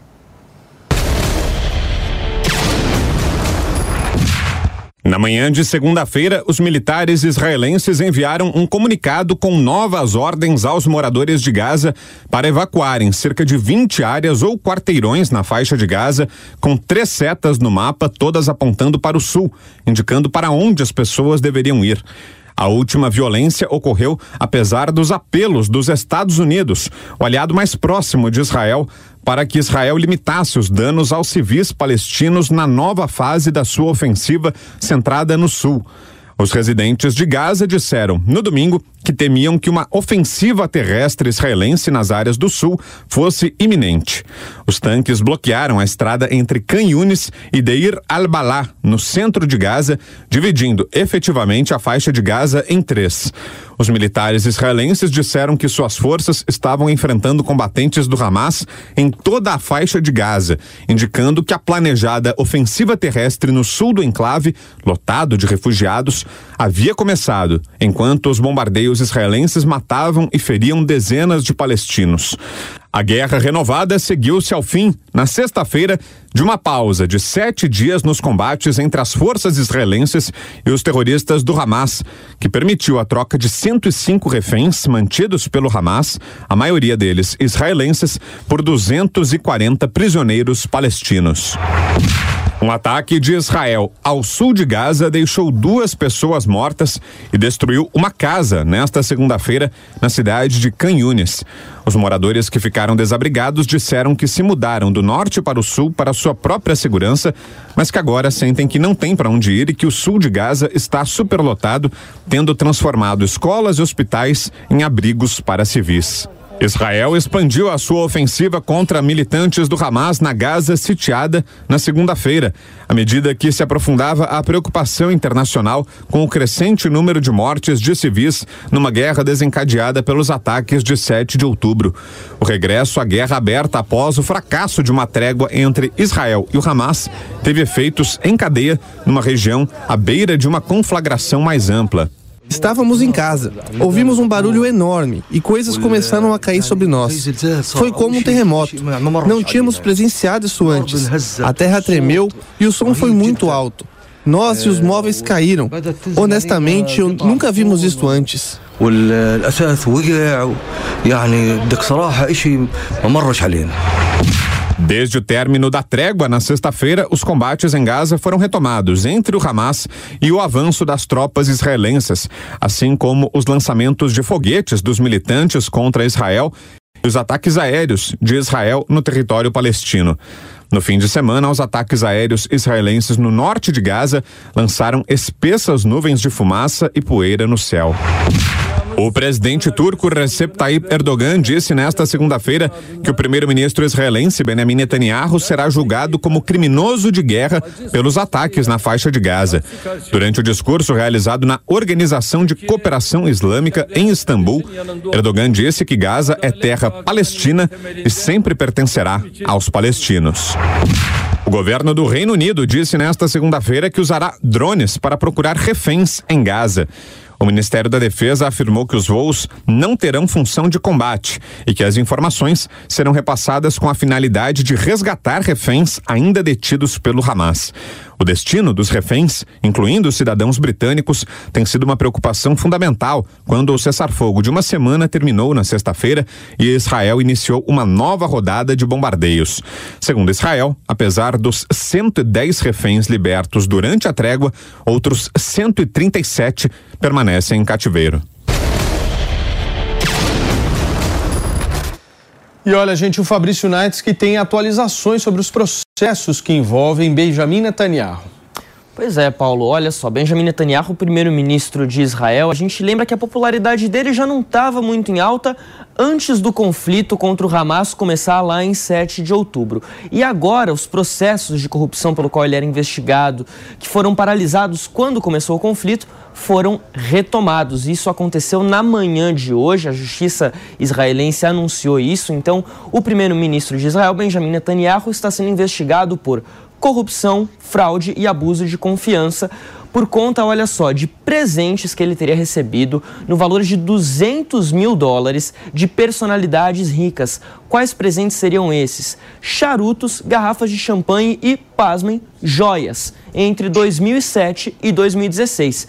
Isso pode pesar contra Benjamin Netanyahu, cuja popularidade, como a gente falou, já não era muito alta, e, claro, pode ter implicações diretas ou indiretas na guerra, porque pode levar o governo a ser derrubado lá em Israel, mudar o primeiro-ministro e mudar a política israelense em relação ao conflito. Muito bem, meus queridos, não dá mais tempo de nada. Deixa eu agradecer o Fabrício mais uma vez pela parceria. Felipe Monteiro, o homem do charuto desta emissora.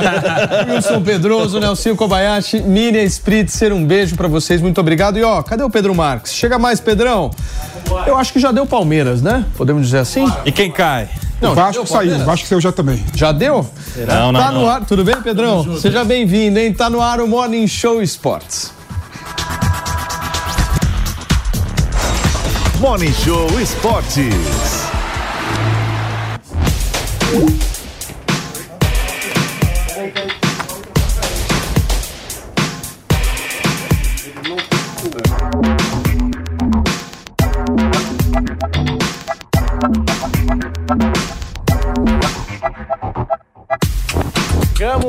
Estamos ao vivo com o Morning Show Esportes para você. Muito bom dia, seja muito bem-vindo, muito bem-vinda. Falando da rodada do fim de semana do Campeonato Brasileiro, Palmeiras campeão. Palmeiras campeão brasileiro não dá mais. Agora os matemáticos estão dando aí 99,9% de título para o Palmeiras, que ontem bateu o Fluminense, fez a sua parte no Allianz Parque.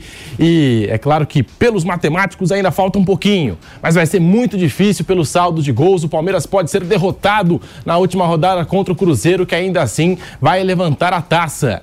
E a gente está chegando com o Morning Show Esportes, nosso timaço de comentaristas. Hoje eu estou aqui nos estúdios da Jovem Pan com o Flávio Prado, com o Fábio Piperno. Nós vamos falar também do que aconteceu no Maracanã. Vitória do Flamengo, 2 a 1 para cima do Cuiabá. Os jogos que iniciaram às 18h30, porque o Botafogo tropeçou mais uma vez, empate com o Cruzeiro. A gente também teve o Bahia, que perdeu para o América Mineiro. Enfim, tudo isso e muito mais foi uma rodada cheia. A despedida de Luizito Soares lá no Sul, no jogo contra o Vasco da Gama tem bastante assunto para a gente poder eh, comentar, para poder falar aqui no Morning Show Esportes, ao vivo na TV Jovem Pan News, em todas as plataformas e já fazendo um convite para você, hein?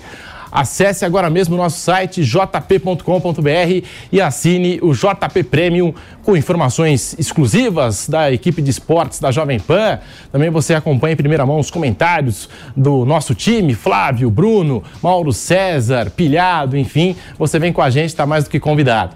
Bom, já posso começar a edição de hoje batendo bola com o Flávio Prado para a gente falar da vitória do Palmeiras. Palmeiras, para mim, já é campeão brasileiro, tá? Tem torcedor que fica naquela, nunca por nada se canta vitória antes da hora, é o lema do Verdão, da torcida do Palmeiras, mas eu acho que não tem jeito. Palmeiras pode até ser derrotado na última rodada, que ainda assim fica com o título, não é mesmo, Flávio Prado? Muito bom dia para você. Bom dia, Pedro. Bom dia, amigos do Morning Show. Ah, ficou muito tranquilo para o Palmeiras, né? Já é campeão, evidentemente, tem que cumprir a rodada, mas já é campeão. O... E acabou pesando muito aquele jogo que eu mesmo defini, é, todo mundo definiu, como amistoso, aquele São Paulo e Palmeiras, aquele 5 a 0 O São Paulo largou o jogo. O próprio Palmeiras não deu muita bola, mas ele estava devendo para o torcedor, acabou ganhando aquele jogo. Nunca imaginar que o Botafogo ia ser tão incompetente a ponto de deixar aquele jogo como jogo decisivo. E foi o que aconteceu, né? Aquele jogo acabou sendo um jogo decisivo e hoje o saldo de gols do Palmeiras é absolutamente inalcançável por qualquer outro time. E outro detalhe, Pedro: 37 rodadas, 31 o Botafogo foi líder, duas o Fluminense e quatro o Palmeiras. Na rodada certa, o Palmeiras está na decisão, está em primeiro lugar e será o campeão. Estamos com a tabela do Campeonato Brasileiro. Para você que nos acompanha por imagens, está aí o Palmeiras, que chegou aos 69 pontos, tem 31 de saldo, contra 23 do Galo, 15 do Flamengo e o Grêmio, que não tem mais chances de título, tá aí, portanto. E muito se deve em cima disso que o Flávio citou, aquela goleada para cima do São Paulo por 5 a 0 Tem muito torcedor do Palmeiras lembrando daquela goleada no Clássico, que agora está fazendo toda a diferença no saldo de gols para essa equipe do Palmeiras, que, como eu disse, pode empatar, pode perder na última rodada para o Cruzeiro, que ainda assim vai levantar a taça do Campeonato Brasileiro. Ô Flávio, ontem o Palmeiras no primeiro tempo fez três gols, mas só um valeu. E os três gols marcados por ele, Breno Lopes, Flávio. É, e, e foram bem anulados os gols, né? Normalmente, quando você tem três, três gols assim, você fala, pô, mas os três, os dois anulados foram corretos, sim. Aquele da bola que sai do Mike, fica uma certa dúvida, né? Do Rocha, né? Foi o Rocha, que chega né? Foi o Rocha que a chega linha de ali, né? fundo. É. Bom, enfim. é- é- Um lance muito parecido aconteceu naquele Palmeiras e Bahia, também o, o gol do Arthur. Que a gente não sabe até hoje se a bola entrou, se a bola não entrou. Um lance bem inconclusivo. Pareceu uma, uma, uma bola, uma, uma imagem de cima que parece que a bola tá lá. Eu acho que quando tem esse tipo de dúvida, você tem que prevalecer o gol, além do, da visão do, da arbitragem dentro de campo. O VAR enche muito saco aqui no Brasil, sabe? E esse foi mais um caso. Mas acabou não fazendo diferença. O Fluminense não deu trabalho para o Palmeiras e o Palmeiras ganhou o jogo. Mas, enfim, é, o Palmeiras se impôs, ganhou o jogo com uma certa tranquilidade, apesar do placar apenas de 1 a 0 e, e, esse resultado, esse jogo era um jogo crítico, né? era um jogo básico. Aliás, dois jogos, para mim, mudaram completamente a história da coisa. A derrota de 3 a 0 do, do Flamengo para o Atlético, ali também já deu uma, uma certa folga no time do, do Palmeiras. E, e essa vitória de ontem, né? Que era pô, o que restava, o que podia dar alguma esperança, um empate tinha alguma coisa, mas não. O Palmeiras cumpriu direitinho. E teve até um lance na Copa do Mundo, se não me engano, naquele jogo Espanha e Japão. Aliás, Alemanha e Japão. Piper não está aqui me lembrando fora do ar. É, que também foi um lance assim que a gente ficou naquela. Será que a bola saiu inteira? E o árbitro deu o gol.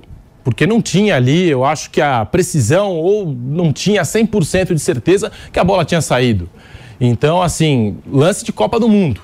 Não, a regra do jogo é pró-gol, né, Pedro? O, o futebol é feito para que você tenha gols, não para que você evite gols. O VAR, ele está aí para corrigir graves erros, graves. Um lance como esse de ontem, do Marcos Rocha, jamais seria grave.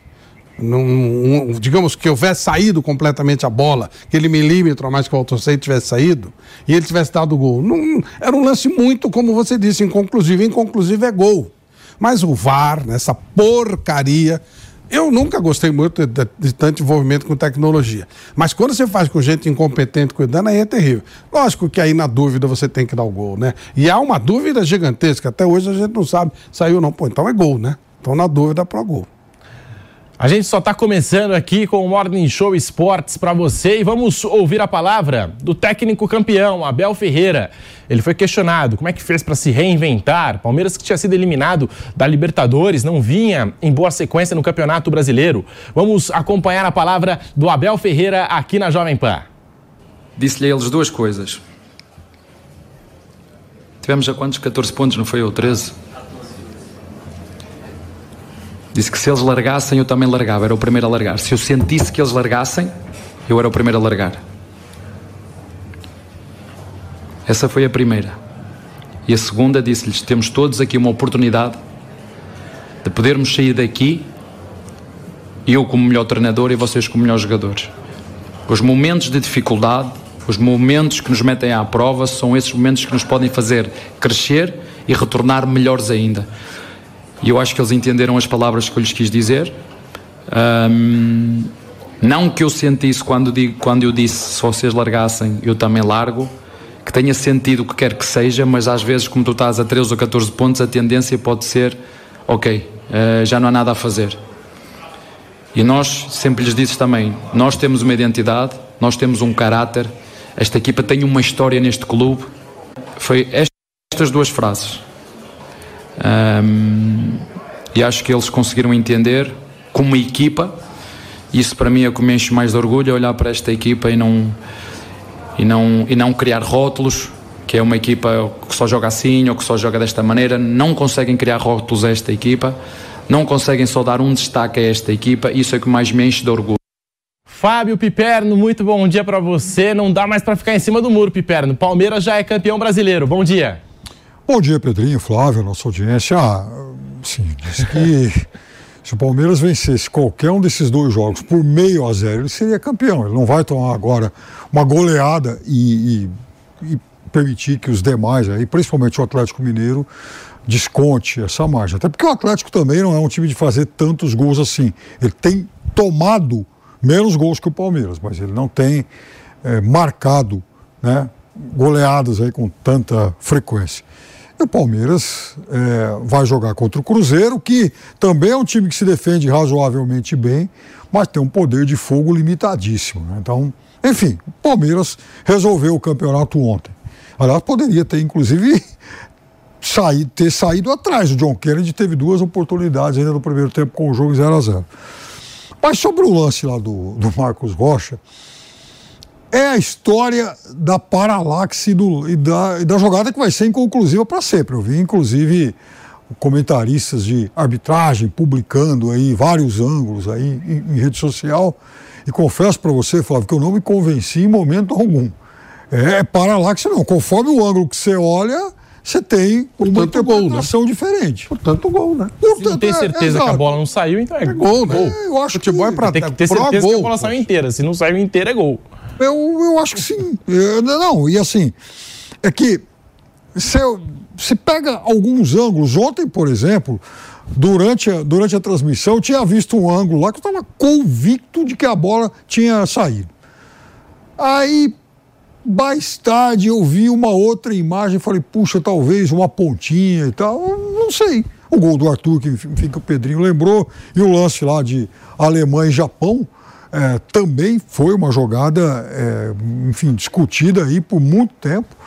Eh, então, assim, eu acho assim, na dúvida, até para beneficiar o espetáculo, tem que dar gol, tem que favorecer o time que ataca. Em relação ao que o Abel falou, as coisas que o Abel diz, elas não me interessam muito. Eu acho assim que ele é um excelente técnico de futebol, me interessa muito o trabalho de campo dele e que eu acho muito bom. Ele eh, saca novas alternativas sempre.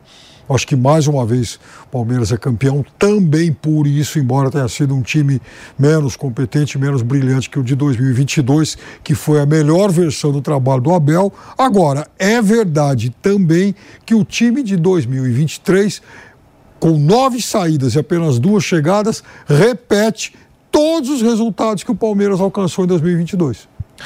Nós vamos para um rápido intervalo na Rádio Jovem Pan, coisa rápida, e já voltamos com o Morning Show Esportes para você.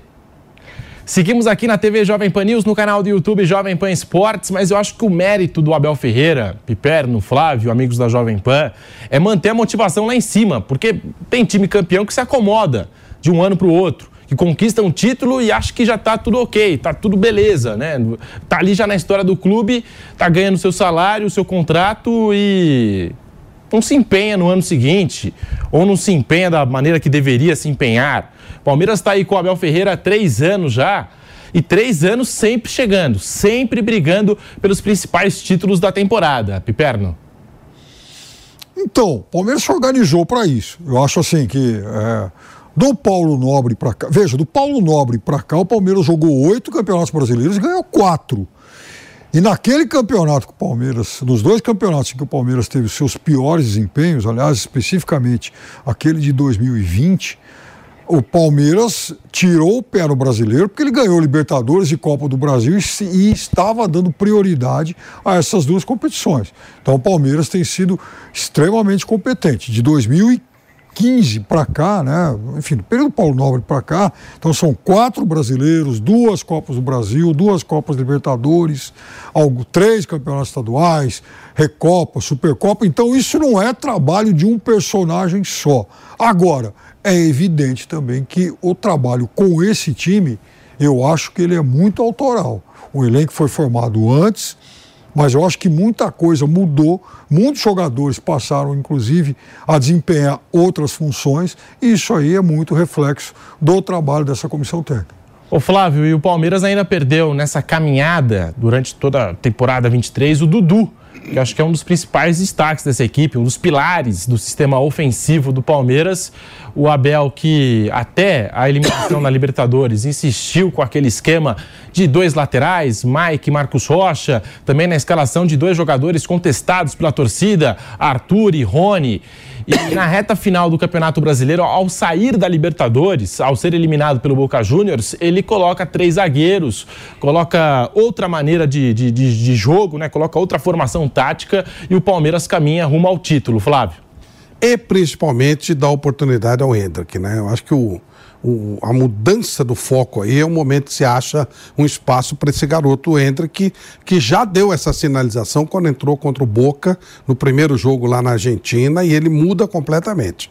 Demorou demais o, o treinador, a comissão técnica para colocar o Hendrick. Quando ele acha um lugar para o Hendrick, o moleque mostra todo o talento dele, mostra que ele é o que é realmente.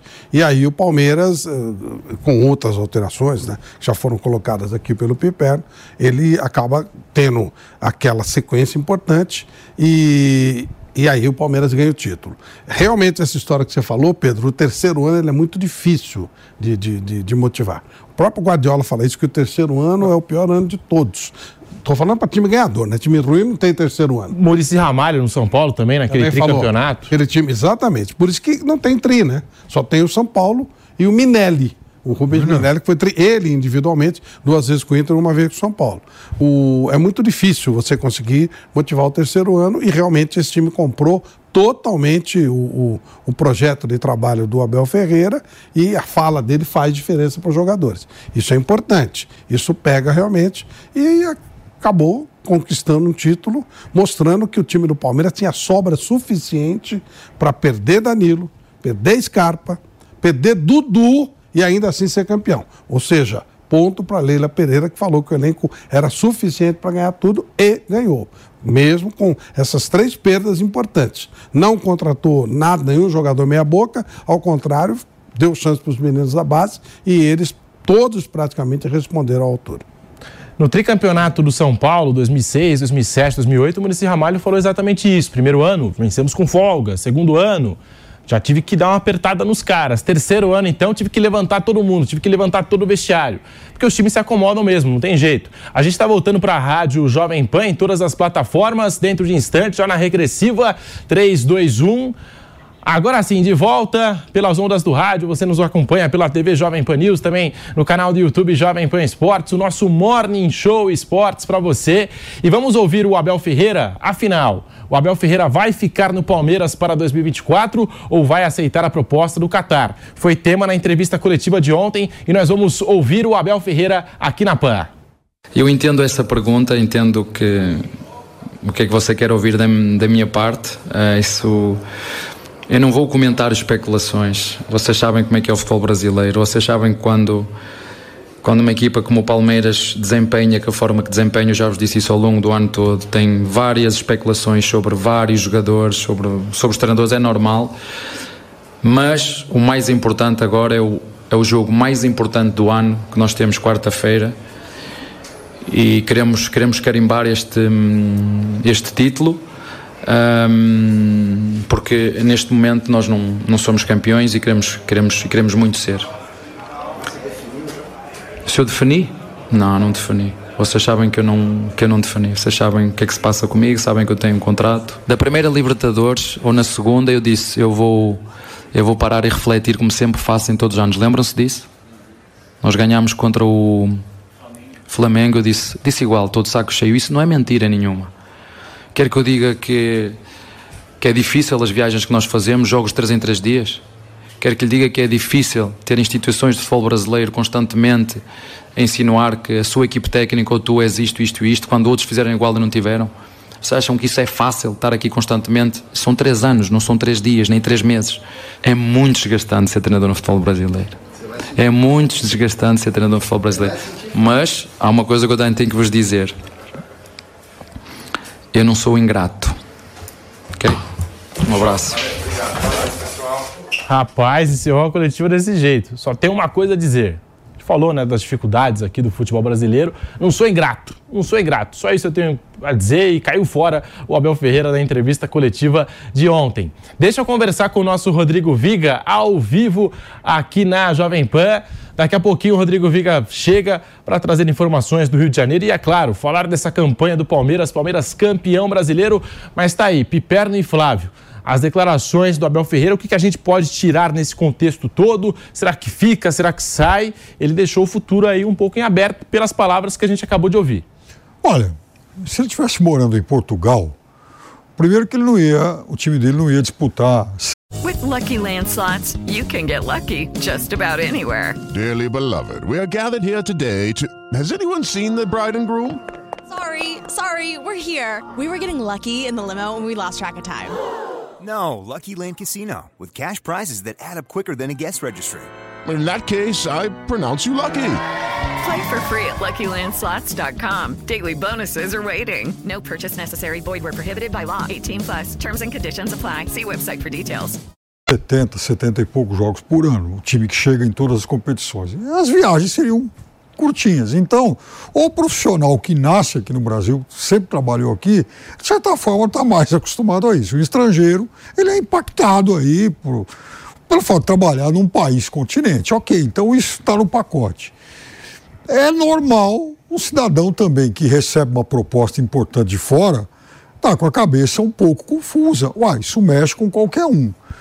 Então, assim, ok, vai lá para casa, esfria a cabeça, resolve fazer da vida. E aí, ele vai continuar a vida profissional dele, qualquer que seja a escolha. Palmeiras vai continuar sendo um gigante do futebol sul-americano. Então, porque, ah, veja, a gente também tem que ter muita tranquilidade para avaliar tudo que foi feito até agora. Eu sou, acho que insuspeito para falar sobre ele, porque eu elogiei o Abel em 90% das vezes. Agora, tem 10, uns 10, 15% que eu critico muito. Então, o torcedor que ia lá pichar muro por reforço e tal, tem que se lembrar que, por exemplo, o ano passado, o Palmeiras contratou uma baciada. Merentiel, Atuesta, o próprio Flaco Lopes, o Tabata, o Jailson, um monte. O Palmeiras contratou uns sete, oito jogadores a pedido dele. E, na verdade, ele, é, o, o, assim, a maior parte dessas escolhas, dessas, desses jogadores que chegaram, não foram aprovados. Tanto que a própria comissão técnica liberou todo mundo. Ou seja, errou na maior parte das vezes. Podemos apagar isso da passagem vitoriosa dele pelo, pelo Palmeiras? Não. Ele ganhou nove títulos, lindo. Errou quando indicou jogadores? Também. Então, é, tem que ser, sabe, isso tem que ser pesado, do, enfim, dos dois lados. Eu acho que o Palmeiras acertou em cheio quando trouxe o Abel. Agora, o trabalho do Abel também tem esses erros, inclusive a questão do Hendrick e digo mais, do Kevin também.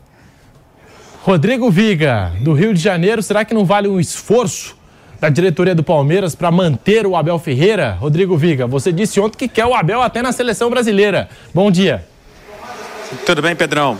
Bom dia, Flávia. Bom dia, Pipiano, amigo ouvinte, espectador, internauta desse Morning Show Esporte. É claro, se você perguntar para o torcedor do Palmeiras quem é o grande responsável pela conquista desse título brasileiro, alguém vai falar assim: não, o Hendrick voou, decolou. É verdade. Mas quem é responsável pelo equilíbrio, é, pela manutenção desse Corinthians, desse Palmeiras aí nas últimas dez rodadas, que fez uma pontuação realmente de campeão? Quem é o responsável pela organização, é, pela justamente é, posição bem equilibrada durante é, todas as competições, ganhando ou perdendo, conquistando ou seja eliminado? É o técnico Abel Ferreira. Então, já disse várias vezes: vende o avião, vende alguma coisa, faz qualquer tipo de sacrifício, libera um jogador caro para manter o Abel, Abel Ferreira. Ele vai ganhar, supostamente, né, 5 milhões de reais lá no mundo árabe. Quanto é que é o salário dele hoje no Palmeiras? Não deve ser é, tão pequeno assim. Então, faz um esforço, faz um ajuste. O Palmeiras, novamente campeão, certamente vai angariar mais faturamento, vai angariar mais receita. Pega parte disso e realoca o técnico Abel Ferreira, porque eu acho que ele já entrou para a história do Palmeiras, assim como aqui no Rio de Janeiro, o Jorge Jesus entrou para a história eh, do Flamengo, como está entrando agora o Fernando Diniz para o Fluminense. Então, todo sacrifício dentro do bom senso é válido para manter esses grandes profissionais. A gente sabe que é, é meio pesado, é meio carregado, é meio difícil, né? Porque o calendário é puxado, a cobrança é muito grande, às vezes tem até politicagem por parte das arquibancadas, dos torcedores, mas eu, se sou a dona Leila, põe a mão no bolso, abre o cofre, o cofre dela está sempre cheio, abarrotado, quase que cuspindo dinheiro. Pega um pouquinho, dá para Abel Ferreira, eh, não vai dar para ser os 5 milhões que o mundo árabe está oferecendo, oferece 3,5, 4, certamente pela estabilidade, por conhecer o grupo. O Brasil, a língua está adaptada aqui, vai ser competitivo. Lá ele vai para ganhar dinheiro. Eu acho que seria uma boa para o Palmeiras, viu, Pedro? Lembrando que o Pilhado trouxe aqui em primeira mão notícia exclusiva que o Abel Ferreira já está acertado com o Al-Sadd. Inclusive tem até data de apresentação, dia 5 de janeiro, no Al-Sadd do Catar. E Rodrigo Viga, essa campanha do Palmeiras no Brasileirão, torcedor aí fica naquela, o torcedor rival. Poxa vida, mas foi o Botafogo que entregou. Se o Botafogo entregou ou não, problema do Botafogo. O Palmeiras foi lá e fez a parte dele. Méritos pro Palmeiras, não é, Viga? Sem dúvida alguma. Agora, eu não sei se vocês já fizeram essa conta. Você sabe qual era a diferença de pontos entre o Atlético Mineiro ao término do primeiro turno para o então líder Botafogo? Você sabe, Pedro? De 13 pontos? Era 21? 22 pontos. 22, 22 pontos. pontos. Era a diferença do hoje vice-líder do Campeonato Brasileiro Atlético Mineiro do Filipão, que é um vencedor, e conseguiu botar o Atlético no prumo, depois de passar mais de 10 jogos sem vencer, para o líder do Campeonato Brasileiro, que fazia uma campanha de Corinthians de 2017, o Alvinegro Carioca, que foi mudando de técnico e acabou se perdendo no segundo turno com uma campanha digna de rebaixamento. Então, se a gente está falando do demérito, né, do fracasso, da frouxidão do Botafogo, que perdeu o título mais ganho de toda a história, a gente tem que também enaltecer, sublinhar e destacar o mérito do Palmeiras. Salvo engano, dos últimos 30 pontos disputados, levantou 25 pontos. Isso sim é uma campanha digna de um time competitivo, de um time de camisa, de um time de história e de um time vencedor. Por isso eu tenho aplaudido, e vou aplaudir mais uma vez. Parabéns, Palmeiras, porque na hora que o campeonato se ofereceu a você ao Flamengo e ao Atlético foi o Palmeiras, impulsionado pelo Hendrick e sem a sua principal peça até então, o atacante Dudu, que conseguiu mostrar o seu tamanho, a sua história e a sua questão de vigor, o seu vigor no Campeonato Brasileiro, viu, Pedro? E daqui a pouquinho nós vamos exibir a fala do Diego Costa, depois do tropeço, mais um tropeço do Botafogo, ele conversou com a imprensa. Acho que é uma fala que reflete o momento do Botafogo, que agora não tem mais nenhuma chance de título. A gente está falando do Palmeiras 99,9%, o Flamengo ainda tem 0,08%, o Galo tem 0,02% e o Botafogo, que liderou boa parte do campeonato, não tem mais chance nenhuma de título. Mas ainda falando dessa campanha do Palmeiras, ô Flávio. Não merece você... nem Libertadores, né, Pedro? Não merece nem Libertadores, pelo que fez o Botafogo, com todo respeito ao tamanho, à história do Botafogo, é, pelo que fez no segundo turno, não, não mereceria ser um representante do Brasil é, na América América do Sul na principal competição, até para aprender com essas lições e não ser bonificado mesmo com uma campanha ridícula no segundo turno. Ô Flávio, vou querer saber a sua opinião, já que você citou o Hendrick, se a gente pode colocar o Hendrick como craque do campeonato, porque chamou a responsabilidade no momento crucial da competição para o Palmeiras, naquela virada contra o Botafogo. Para mim, o craque do campeonato é um cara que não vai ser campeão, é o Luiz Soares. Acho que o Luiz Soares, ele é, o que ele fez foi sensacional, a entrega, o que ele significa. Se eu fosse escolher, por causa desse fator, né? o número de jogos que o Hendrick jogou, embora o Hendrick tenha sido para mim o ponto decisivo do campeonato, mas pela média eu daria o melhor do campeonato para mim seria o Luiz Soares. Dá para a gente ouvir o Diego Costa então, depois do tropeço do Botafogo?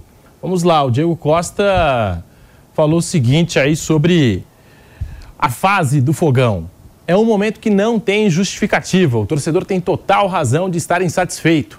Fizemos um primeiro turno fora da média. Segundo turno pode ser que faltou um pouco de maturidade, humildade, de saber que o campeonato só acaba depois do último jogo. Esse oba-oba que o torcedor pode ter o direito de sonhar, de se iludir, mas nós lá dentro não poderíamos ter pego essa atmosfera de fora. Uma coisa que o futebol faz é pagar, que isso sirva de aprendizado para todos que estão aqui. Cada um tem que fazer uma autocrítica, porque ficar 10 jogos sem ganhar não é admissível. Se existe um culpado aqui, não é a diretoria, não são os treinadores que passaram, e sim nós jogadores. Temos que assumir as responsabilidades, ser homem quando as coisas vão mal mas também temos que dar parabéns a tudo que eles construíram. Sabemos da realidade do clube. O desabafo de Diego Costa. Rodrigo Viga.